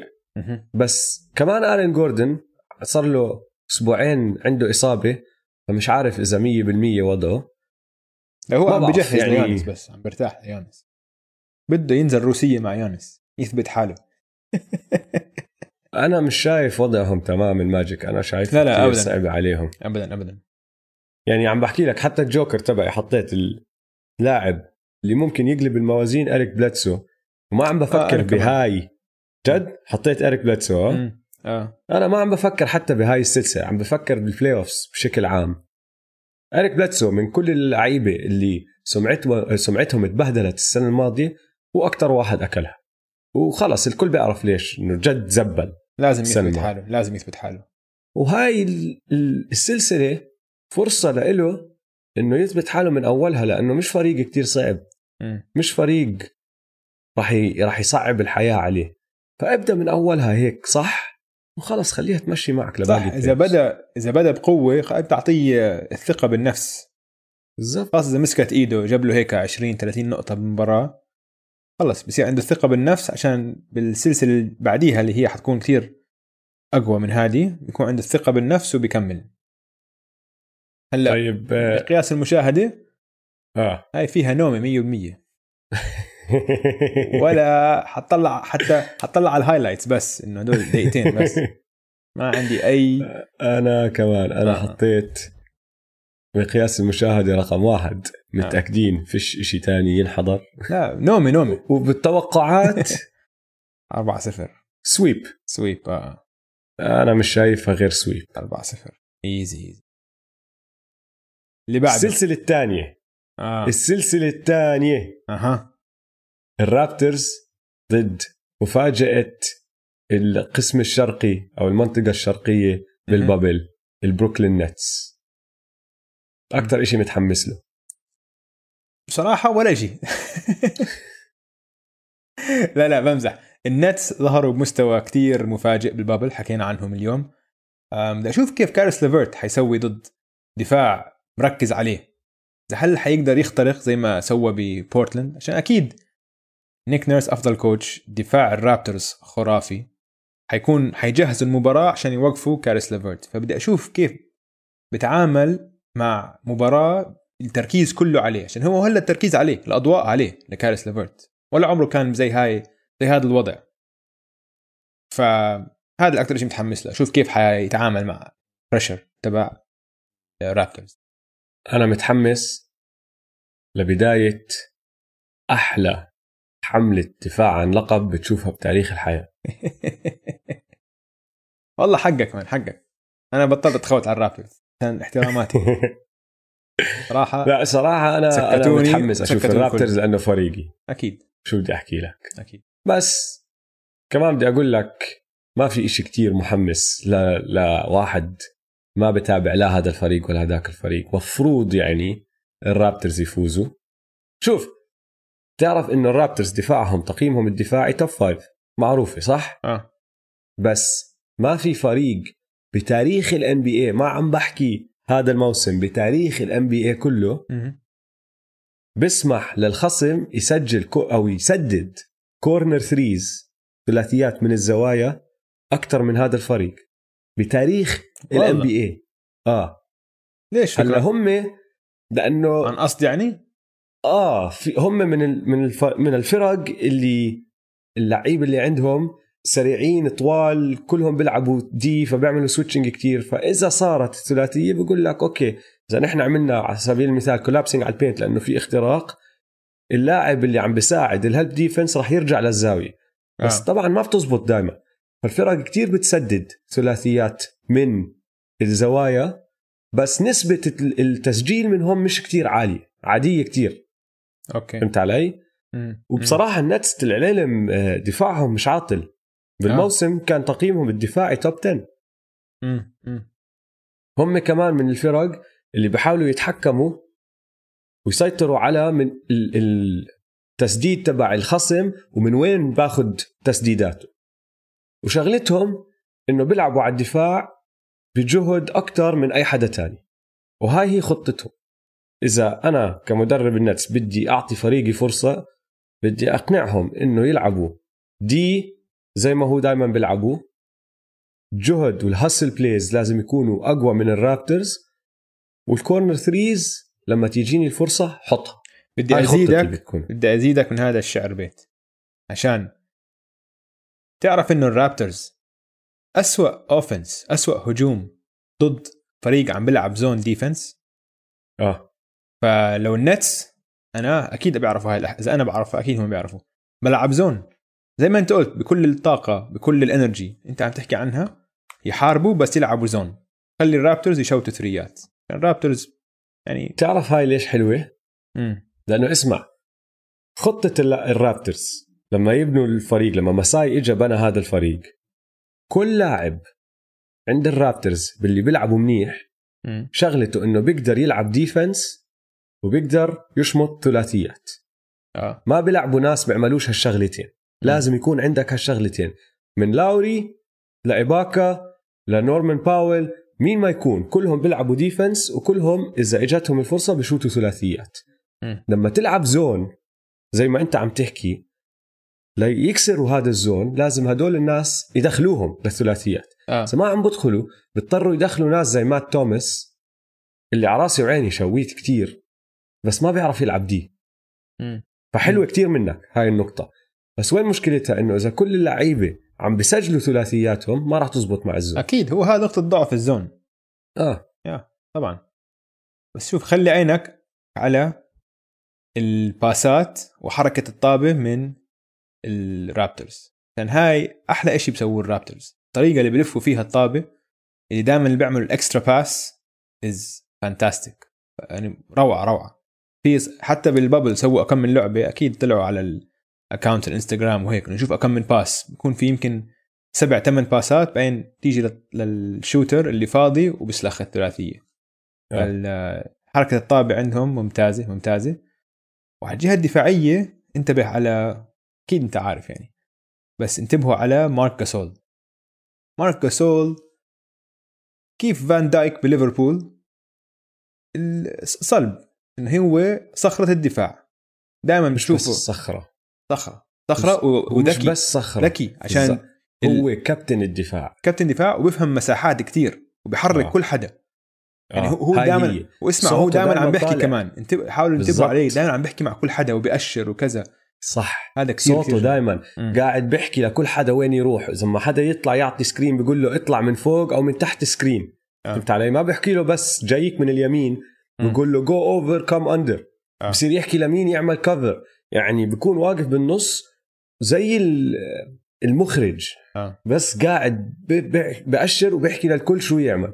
صح. رهيب. من أذكى اللاعب من أذكى اللاعبين بالان بي اي ولاعب خبرة خبرة بال NBA وخبرة على كرة السلة الدولية مع إسبانيا. آه. فاز كأس آه. عالم وبال Olympics وبال Olympics فهذا ما بخاف من اللحظة. بتشوفه دائما بالمباريات آه. المهمة. بلسه بيرفع مستواه أكثر أنا بدي إياك تخلي عينك على نيك نيرس لأنه ال playoff معمولين لنيك نيرس. كثير عدناها بس تستاهل تنعاد كمان مرة. نيك نيرس مدرب عنده جرأة وبحب يعمل تجارب بالفريق تبعه. على الجهة الدفاعية وعلى الجهة الهجومية. فحلاوة هذا الإشي إنه لما أنت تقعد تلعب أربع لسبع مباريات ضد فريق واحد كل إشي أنت عم تبنيه بخططك ونظامك بكون عشان تستغل نقاط ضعف هدول الفرق. ونيك نيرس هاي شغلته يا أخي بحب يعمل هيك أشياء. فخلي عينك عليه لأنك راح تشوف منه حركات صغيرة وخطط هجومية أو دفاعية مش متعود تشوفها بال NBA بس عم بيعملها لأنه هو بيكون برأيه هاي راح تفيد فريقي ضد هذا الفريق وضد هذا الخصم بالذات. فظيع نيك نيرس. coach of the مين قالب الموازين الجوكر. قالب الموازين مش شخص بس عقلية.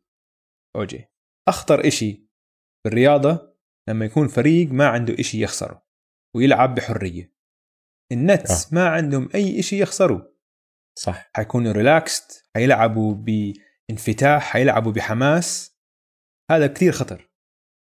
يعني كيف كانوا الكليبرز السنة الماضية ضد الوريورز متذكر؟ كان فريق آه. يا دوب وصل ال playoffs ما حد آه. منه شيء بال playoffs بس غلب الوريورز واضطر كيفن دورانت يكون بأعلى مستوى له عشان يفوزوا حتى وقتيها سكروا على كاري وسكروا على كلي تومسون كانوا الوريورز ال full force آه؟ مش الوريورز المصابين. هو انصاب بهديك السلسلة أول إصابة آه. دورانت. أنا عندي الجوكر قالب الموازين هو كاريس لافيرت. لأنه كاريس لافيرت لعب منيح ضد الرابترز هذا الموسم. يعني عنده مباراة حط فيها 37 نقطة أظن. وزي ما أنت حكيت بال bubble شنع وجبنا سيرته أول الحلقة وهيك. بس التسديد من برا القوس عنده سيء. يعني بأورلاندو بآخر أسبوعين نسبة التسديد من برا 25.8% آه. آه. لو يقدر يرفع هاي النسبة ل 35 يعني للمعدل راح كثير راح يساعد فريقه. مقياس المشاهدة؟ حرب. طبعا حرب. طب مستحيل أسمح لحدا يحضر إشي تاني. طبعا راح أحضر للرابترز.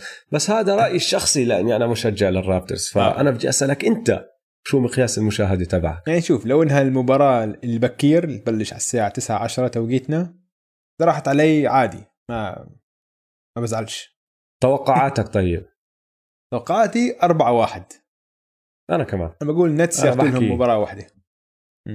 أنا معك. وممكن تكون أول مباراة للعلم لأنه هذا تقليد بصير كل سنة مع الرابترز. صحيح. كايل لاوري بزبل أول مباراة بال playoffs وبيربحوا هدلاك مع إنه بيكونوا الرابترز السيد الأعلى التصنيف الأعلى. بيخسروا أول مباراة بعدين بيرجعوا بعدلوا شوي وبعدين تنساش في التاريخ يا أوجي. بتاريخ الرابترز ولا مرة فزتوا sweep؟ أها. طب إذا هيك بدي أغير توقعاتي. 4 0 ما كنت عارف على فكرة إنه ما عمرهم فازوا sweep. هلأ عم بفكر فيها صح اللي عم تحكيه آه. أكلوا sweeps كتير. بس بس ما عمرهم فازوا ب sweep. آه. بس آه، إذا هيك أنا رح أغير توقعاتي. رابترز in four. sweep طيب حلو. هلأ السلسلة اللي بعد هاي هي اللي ممكن تكون حلوة وهي اللي ممكن تكون sweep كمان مزبلة. فيلادلفيا 76رز والبوستن سلتكس. آه. أكثر شيء متحمس له. يعني خسارة كتير إنه بن سيمنز مصاب. لعدة أسباب. عشان أول شيء هو المفروض يدافع على تيتم كنت متحمس أشوف إذا بن سيمنز بيقدر يغلب تيتم شوف هيك عشان هو بن سيمنز من أحسن خمس مدافعين بال NBA هلأ. حجمه وطوله كان حلو كتير. لو نقدر نشوف بن سيمنز عم بدافع على تيتم بس بن سيمنز مش موجود فبضل لنا جيسون تيتم هل حيكمل مستواه الروعة الرهيب اللي ظهر فيه من وقت ال All-Star break؟ ممكن ممكن. كثير متحمس أشوف. يعني إحنا متذكرين قبل سنتين بال playoffs ضد السكسرز كمان. غلبهم فتح شوارع فيهم لما كان rookie. فباعتقادي هلا حيفتح شوارع بالسمني سكسرز أنا معك أنا حطيته أكثر شيء متحمس له بهاي السلسلة والسبب هو نفسه. أول سنة ورجانا ال potential تبعه وكثير تحمسنا عليه. بعدين تاني سنة زبل وهاي السنة رجع أخذ القفزة تبعته زي ما أنت عم تحكي راح يقدر يكملها. وإذا كمل بالمستوى هاد شو راح يعمل بال playoffs راح يرفع مستواه أكثر حتى. فكتير متحمس أشوف شو بيعمل جيسون تيتم بالدور الأول وباقي ال playoffs كمان. على الجهة الثانية متحمس أشوف امبيد بدون بن سيمنز هذا أنا شخصيا باعتقادي أو اللي شفناه من امبيد إنه هو ما عنده الشخصية والتركيز إنه هو يكون قائد ويكون منتظم أو عنده الاستمرارية لأنه هو يكون أحسن لاعب على فريق بينافس. دائما هيك بحس شخصيته ما عم ياخذ أمور بجدية. هيك البودي لانجوج تحسه بزعل بسرعة. ما بعرف. هلأ ما بحرد هلأ بيحرد. وهيك. آه و... يعني السنة الماضية يعني شوف فيه. من حركات حركات فهمت علي؟ يعني السنة الماضية بعد ما خسروا ضد الرابترز طلع فيديو له هو عم ببكي وإنه هو تأثر كتير انه هو كان جد بده يفوز وهيك يعني. ماشي. أنا توقعت يجي السنة هاي يكسر الدنيا. يكون لياقته البدنيه أحسن من ما عمرها كانت. رجع بالعكس أسوأ من السنة الماضية. الموسم اللي قدمه السنة الماضية كان أحسن. آه. هلا مع كل هاد سقف امبيد كتير عالي. لما امبيد آه. يكون مركز امبيد ما له حل وخاصة ضد السلتكس. السلتكس نقطة ضعفهم ال center. مفروض امبيد يكسرهم. مفروض ال average تبعه بهذا ال series يكون 40 نقطة. وهاي الفرصة الوحيدة لهم ضد السلتكس. وهلا. بإنه ما في بن سيمنز خلص الفريق فريقه. والإحصائيات بتقولنا إنه إمبيد بدون بن سيمنز تقييمهم الهجومي منيح. هم plus 11 كل 100 آه، هجمة مع إمبيد وبدون سيمنز. فمفروض يثبت حاله ويقود فريقه أو يكون القائد اللي أنا شخصيا ما بآمن بيقدر يكون هو. شوف أنا بحكي لك خطة آه، فيلي لازم تكون إمبيد. هاي واضحة بوسطن ما عندهم ولا لاعب بيقدر يوقفه لو دخل على ال paint وجا طابة وهو بال post وماخذ position منيح صح. إمبيد مفروض السلسلة هاي كلها ما يطلع من ال paint آه. عيش بال paint لأنه يعني هم ال starter تبعهم تايس دانيال تايس طوله 6 8 وزنه 215 pound. ما يعني راح ياكلوا امبيد مفروض امبيد. مفروض امبيد يمسك تايس يكعبله ويحطه بالسلة بالضبط. مفروض هيك يلعب وحتى يعني. حتى كانتر وروبرت ويليامز يعني روبرت ويليامز أطول وكانتر أطول من تايس م. بس التنين يعني مع كل احترامي لهم ما بيطلعوا راس مع امبيد لا. ما في حدا على هذا الفريق بيقدر يوقف جوال امبيد بال paint لازم يكون مثل شاك ب 2000 و2001 يا عيني عليك. يكسر الدنيا. بالنص أربع shooters هلا بتقدر تحط أربع shooters لأنه بن سيمنز مش- موجود. حط أربع shooters برا أعطيه الطابة لجوا. وحتى بال bubble تعرف شغلة حلوة فيه؟ ال double teams عم بيجوا بس عم بتلاحظ عليه عم بيعمل القرارات الصح. عم بمسك الطابة. أول ما يجي ال double team عم بعطي passات صح. آه عم بيعطي بيعملهاش الصح لمباراة كاملة. بس عم بتشوف لمحات منه. لازم يركز شوي ويصير يعملها دائما. هورفورد هورفورد لازم ينزت بال bench يعني هورفورد لاعب رائع كان بس طلع من عزه. عم بنزل مستواه وما بزبط مع هذا الفريق. وين بدك تحطه؟ يعني إذا دخلت أنت هورفورد على ال starting five ولعب أساسي. جيلين براون جيسون تيتم جوردن هيورد ووكر. وكمبا راح يدمروه بال pick and roll آه. راح يدمروه بال pick and roll فبتصفي أنت لازم تحط هورفورد يمسك تايس. طب إذا هورفورد عم يمسك تايس إمبيد. مين راح يمسك؟ بدك تحط إمبيد على واحد من ال wings رحت أنت هيك طلعته من ال paint وأنت بدك إياه بال paint لأنه راح يساعدك هو هاي شغلته. مم. دفاعيا إمبيد بال paint بخوف كل حدا. طب إذا أنت رحت طلعته عم بلحق ورا واحد أسرع منه ما استفدتش منه. فهورفورد للأسف الشديد مش شايف له محل أنا بهاي السلسلة. طب أوجي فكرك بانه هورفورد كان ببوسطن في هيك عدائية زيادة يمكن يتحمس أكثر على مواجهة بوسطن ويلعب منيح؟ لا. تعرف ليش؟ لأنه شخصيته مش من هذا النوع. ممكن. هورفورد هورفورد لا هورفورد مش من النوع اللي تحسه هيك ضل ماسك شغلة وكرهان و... لا هيك مش شرط شرط كره. بس بدك تثبت حالك قدام دائما لما تلعب ضد فريقك السابق يكون في هيك عامل زيادة يكون في هيك X factor آه. بس بعرف. أنا بوافقك بالرأي إنه على الملعب خطة ما بتزبط معه. ما لا. بتزبط. يعني إذا بدي ألعبه لو أنا بريت براون بدخله لما أريح إمبيد. يعني كل ما إمبيد يطلع من الملعب بحط هورفورد محله وأول ما بدي أرجع إمبيد بطلع هورفورد. آه. وقتيها بزبط وبصفي بصراحة back up كثير أقوى مما هو مفروض يكون يعني. ال back up إذا تبعك إذا ال back up center تبعك هورفورد وضعك تمام. بس ما راح يلعب دقائق طويلة ومش مفروض يلعب دقائق طويلة. هاي هي. بس عم تدفع فهورفورد- 81 مليون لواحد بيلعب 10 دقائق مباراة؟ 15 دقيقة؟ آه هي غلطة عملوها السنة الماضية وما زبطت معهم. غلطة فادحة. ولازم غلطة آه فادحة. ولازم هذا الصيف يدوروا على trade يطلعوه من فيلي لأنه ما راح يكمل ما, ما له داعي بفيلي. لو أنا مدرب السكسرز بستقيل بعد الموسم. لازم لازم. لازم. لو سمحت اطلع من خلص كفيت ووفيت يا بريت براون. أوقات صعبة حلو. كانت أيام ال process خلص. عهدك انتهى. تعرف شو اسوء شيء ممكن يصير للسكسرز هلأ؟ اسوء شيء إنه؟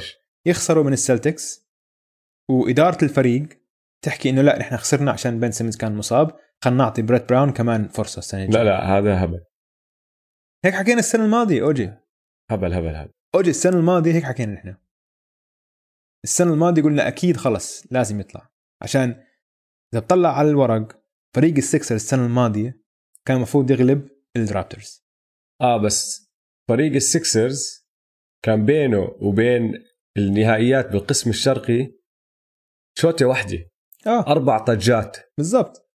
فمشان هيك أقنعوا حالهم. قالوا لك يا أخي لو كواي ما تدخل هاي الشوطة كان فزنا. بس هذا حكي وإذا فاضي. فزنا ما أنتم شفتوا شو عملوا الرابترز كان نحن ممكن نعمل نفس الإشي مع البوكس وكان ممكن نحن نفوز بال finals. لو إنهم- حالهم إنه هم بعالم تاني ب ب alternative universe لو إنه هالشوطة ما دخلت كان هم الأبطال هلا. وراحوا رجعوا براون عشان هذا الإشي. شوف بس هاي تفكير غير منطقي لعدة أسباب. عشان okay لو أنت بهيك بتصدق كان ما بدلت جيمي باتلر وجي جي ريديك وجبت محلهم آل هورفورد وجوش ريتشاردسون. آه. كان ما سويت هذا التبديل. كان سويت شو ما بتقدر تخلي نفس الفريق. نفس الفريق صح. رجعه كمان مرة. أما تشحن أهم لاعبين عندك. يعني مش أهم لاعبين اثنين من أهم خمسة عندك. تقدر تحكي إنه جيمي كان أهم لاعب لهم بال playoffs أكيد. أهم عم مش أحسن لاعب. مش أحسن اهم لاعب. أهم لاعب بال playoffs بال playoffs آه. كمان بس. آه. و JJ, و JJ أكيد مهم الخامس. كتير. أكيد مهم كتير لأنه JJ كان يفتح اللعب لكل حدا. آه. لا لا معك. م. اسمع أنا بدي إياك تخلي عينك على شغلة واحدة. راح أعطيك إحصائية راح تخفف لك عقلك. م. تعرف إنه فيلي قبل الكورونا قبل ما يتم إيقاف الموسم وقبل ما نلعب بال bubble. كان سجلهم على أرضهم 29 انتصار وخسارتين. آه. بعرف. و on the road لما يلعبوا أرض الخصم كانوا خسرانين 24 مباراة وفايزين بس 10 يعني الويلز فارجو سنتر كان قلعة. آه. فهمت علي؟ هلأ ما عندهم اللي هو ال home court advantage بطل عندهم الجمهور تبعهم والأفضلية على أرضهم. ما بعرف قديش راح تأثر عليهم هاي الشغلة. لأنه جد قلعة كان 29 انتصار وخسارتين فأنت لو إنك عم تلعب ال playoffs بطريقه طبيعية إذا أنت مشجع للسكسر تقدر تقنع حالك إنه حتى لو إنه الفريق هداك كتير أقوى منا نقدر نفوز مباراتين ثلاثة على أرضنا. صح. فبنصعب السلسلة على أي فريق بيلعب ضدنا. هلأ بطل في هذا الإشي فراحت. اللي يمكن يقلب الموازين كلها لصالح السكسرز هو جوش ريتشاردسون. أنا معك أنا حطيت جوش ريتشاردسون. جد كمان حلو. آه. كان الأسبوع الماضي أو الأسبوع الماضي قبليه بهدلناه بهدل أنا وياك. بهدلة بهدلة محترمة كانت. بس شكله سمع البهدلة. عشان المباراة اللي بعديها سلخ 34 نقطة ضد بورتلاند. وكان ما عم بفكح. جورج ريتشاردسون لازم يظهر بمستوى هذا اللي بدلوه بجيمي باتلر. اسمع السكسرز ما عندهم starter أساسي طوله أقصر من 6 5 آه طول مان شيك ميلتون 6 5 وجوش ريتشاردسون 6 5 فلما تطلع عليها عندهم اللعيبة اللي ممكن يصعبوا الحياة على ال wings الثلاثه تبعون بوسطن فهمت علي؟ آه. تقدر غير آه، توبايس هاريس وجوش ريتشاردسون عندك آه، ماتيس. مايك مايك تايبل. سكوت عندك ماتيس تايبل.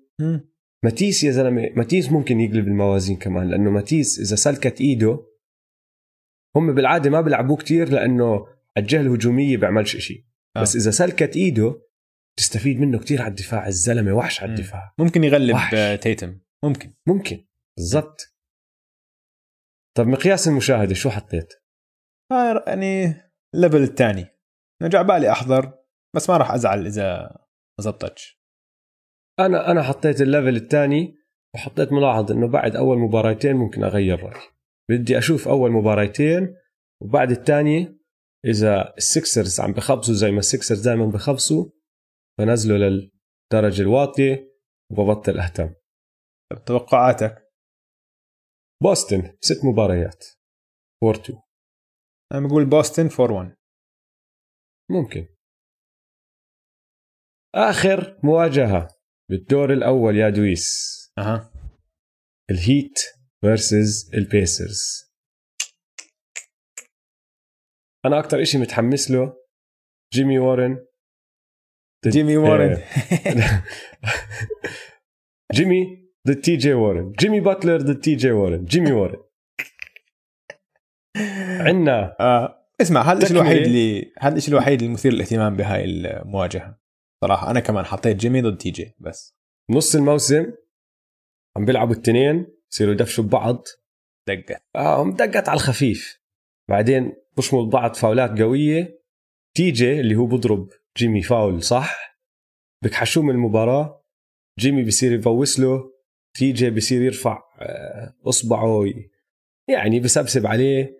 جيمي بعدين بيروح بعد المباراة بيحكي يا زلمة وورن هذا مش من مستواي. not in my league وخلص بتولع شوي بعدين تم الإيقاف. رجعت آه، رجع الام بي اي وتي جي وارن بتولع معه أول ما يبدأ. بيجي بيلعب ضد الهيت آه، وجيمي يعني سكر عليه بصراحة إنه جاي هداك حاطط 50 وبعرفش أكمل 34 نقطة وهيك. بعدين بيجي بيلعب ضد جيمي جيمي ما بسمح له يعمل إشي. وبعدها بالضبط لأنه جيمي troll بروح بحط فيديو قاعد برقص. والكل فاهم ليش فهمت علي؟ آه آه. هلا راح نشوف هدول الاثنين ضد بعض بسلسلة والحلو بالموضوع أحلى شيء بالموضوع. ما عم تحكي عن تنين زي مين أقول لك هاردن وسي بي 3 اللي ما بيحبوا بعض بس بال- بالمباريات ما راح يكونوا عم بدافعوا على بعض. لا هدول الاثنين هذا ماسك هداك وهداك ماسك هذا. فعندك يا أربعة يا خمسة يا ستة يا سبع مباريات هم face to face آه جيمي. وجيمي وجيمي زنيخ آه آه. جيمي بيحكي. فأنا هذا أكتر إشي متحمس له بالسلسلة هاي. هلا اسمع ميامي ما بيعرفوا يدافعوا على ال point guard penetration اختراقات ال point guards أو دفاع الدفاع على اختراقات ال point guards من ميامي مش بزيادة. وانديانا عم بيلعبوا ب two point guards اللي هم ارون هوليدي ومالكوم بروغدن فبصراحة لو إني مدرب انديانا بركز عليهم هدول التنين بحكي لهم اسمعوا be aggressive خشوا اخترقوا كل مرة. من جهة ميامي أنا إذا محل اريك سبولسترا بحكي لجيمي ركز على الجهة الدفاعية سكر على تي جي وورن لأنه إذا أنت سكرت على تي جي وورن مين راح يحط points بهذا الفريق؟ ما حدا. ما في. ما بيقدر. آه. فراح أحكي لجيمي ركز على الجهة الدفاعية. خلي تي جي ما تخليه يحط إشي. واترك باقي الشباب يسجلوا. خلي تايلر هيرو يسجل. خلي جوران دراجيتش. خلي آه، دانكن روبنسون كندريك نان كلهم يحطوا points أنت ركز على تي جي وورن وهاي بتكون خطتي بصراحة مش أكثر من هيك. ال pick and roll بين آه، روبنسون وبين بام كثير عم تكون فعالة. عشان بام بيقدر يسوي pick and pop وهي كان بيقدر يسوي roll قوية باتجاه السلة ويخترق. ودانكن روبنسون إيده على الثلاثيات ماسكة بشكل رهيب رهيب. يعني عم بشوت 50% تقريبا من الثلاثيات للموسم؟ ف نار ف ال Heat أنا بقول أقوى بكثير من ال Pacers بهاي المواجهة. أنا معك. آه. أنا بدي إياك تخلي عينك بس على آه، شباب ال Heat لأنه هاي أول مرة بيلعبوا بال playoffs آه، بام أظن لعب قبل ثلاث سنين بس ما لعب كتير. آه. والباقي يعني نان وهيرو دانكن روبنسون هاي أول مرة راح يلعبوا. وبدي أشوف هيرو ما عليه خوف. آه طبعا هذاك هيرو ثقته بنفسه. ثقته بالنفس. ما بتنهز. بس لا بدي إياك تخلي عينك على دراجيتش. OG. ال dragon دراجيتش هلا هو صار starter محل نان وعجبتني هاي الحركة من من سبوسترا. بعرفش إذا حيكمل هيك بس في ال bubble في المباريات المهمة حطه هو starter فوق كندريك نان عشان بدك الخبرة. خبره بالضبط. خبرة.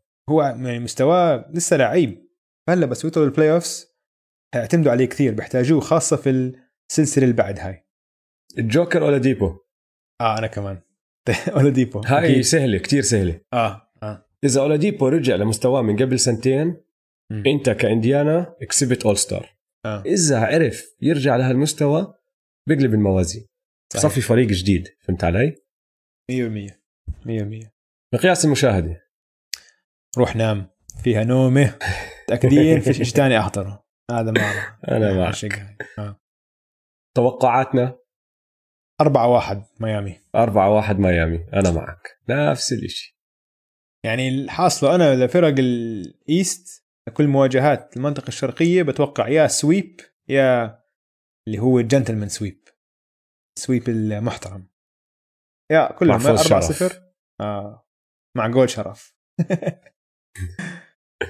طيب شباب وهيك بكون غطينا كل مواجهات ال playoffs بلشنا OG. هلا الموسم بلشنا. الجد يا شباب.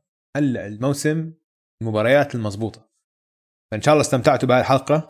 جهزتكم لل playoffs playoffs ببلشوا ليلة الاثنين. يسعد الله. إن شاء الله انبسطتوا بحلقة. يلا سلام. يلا سلام.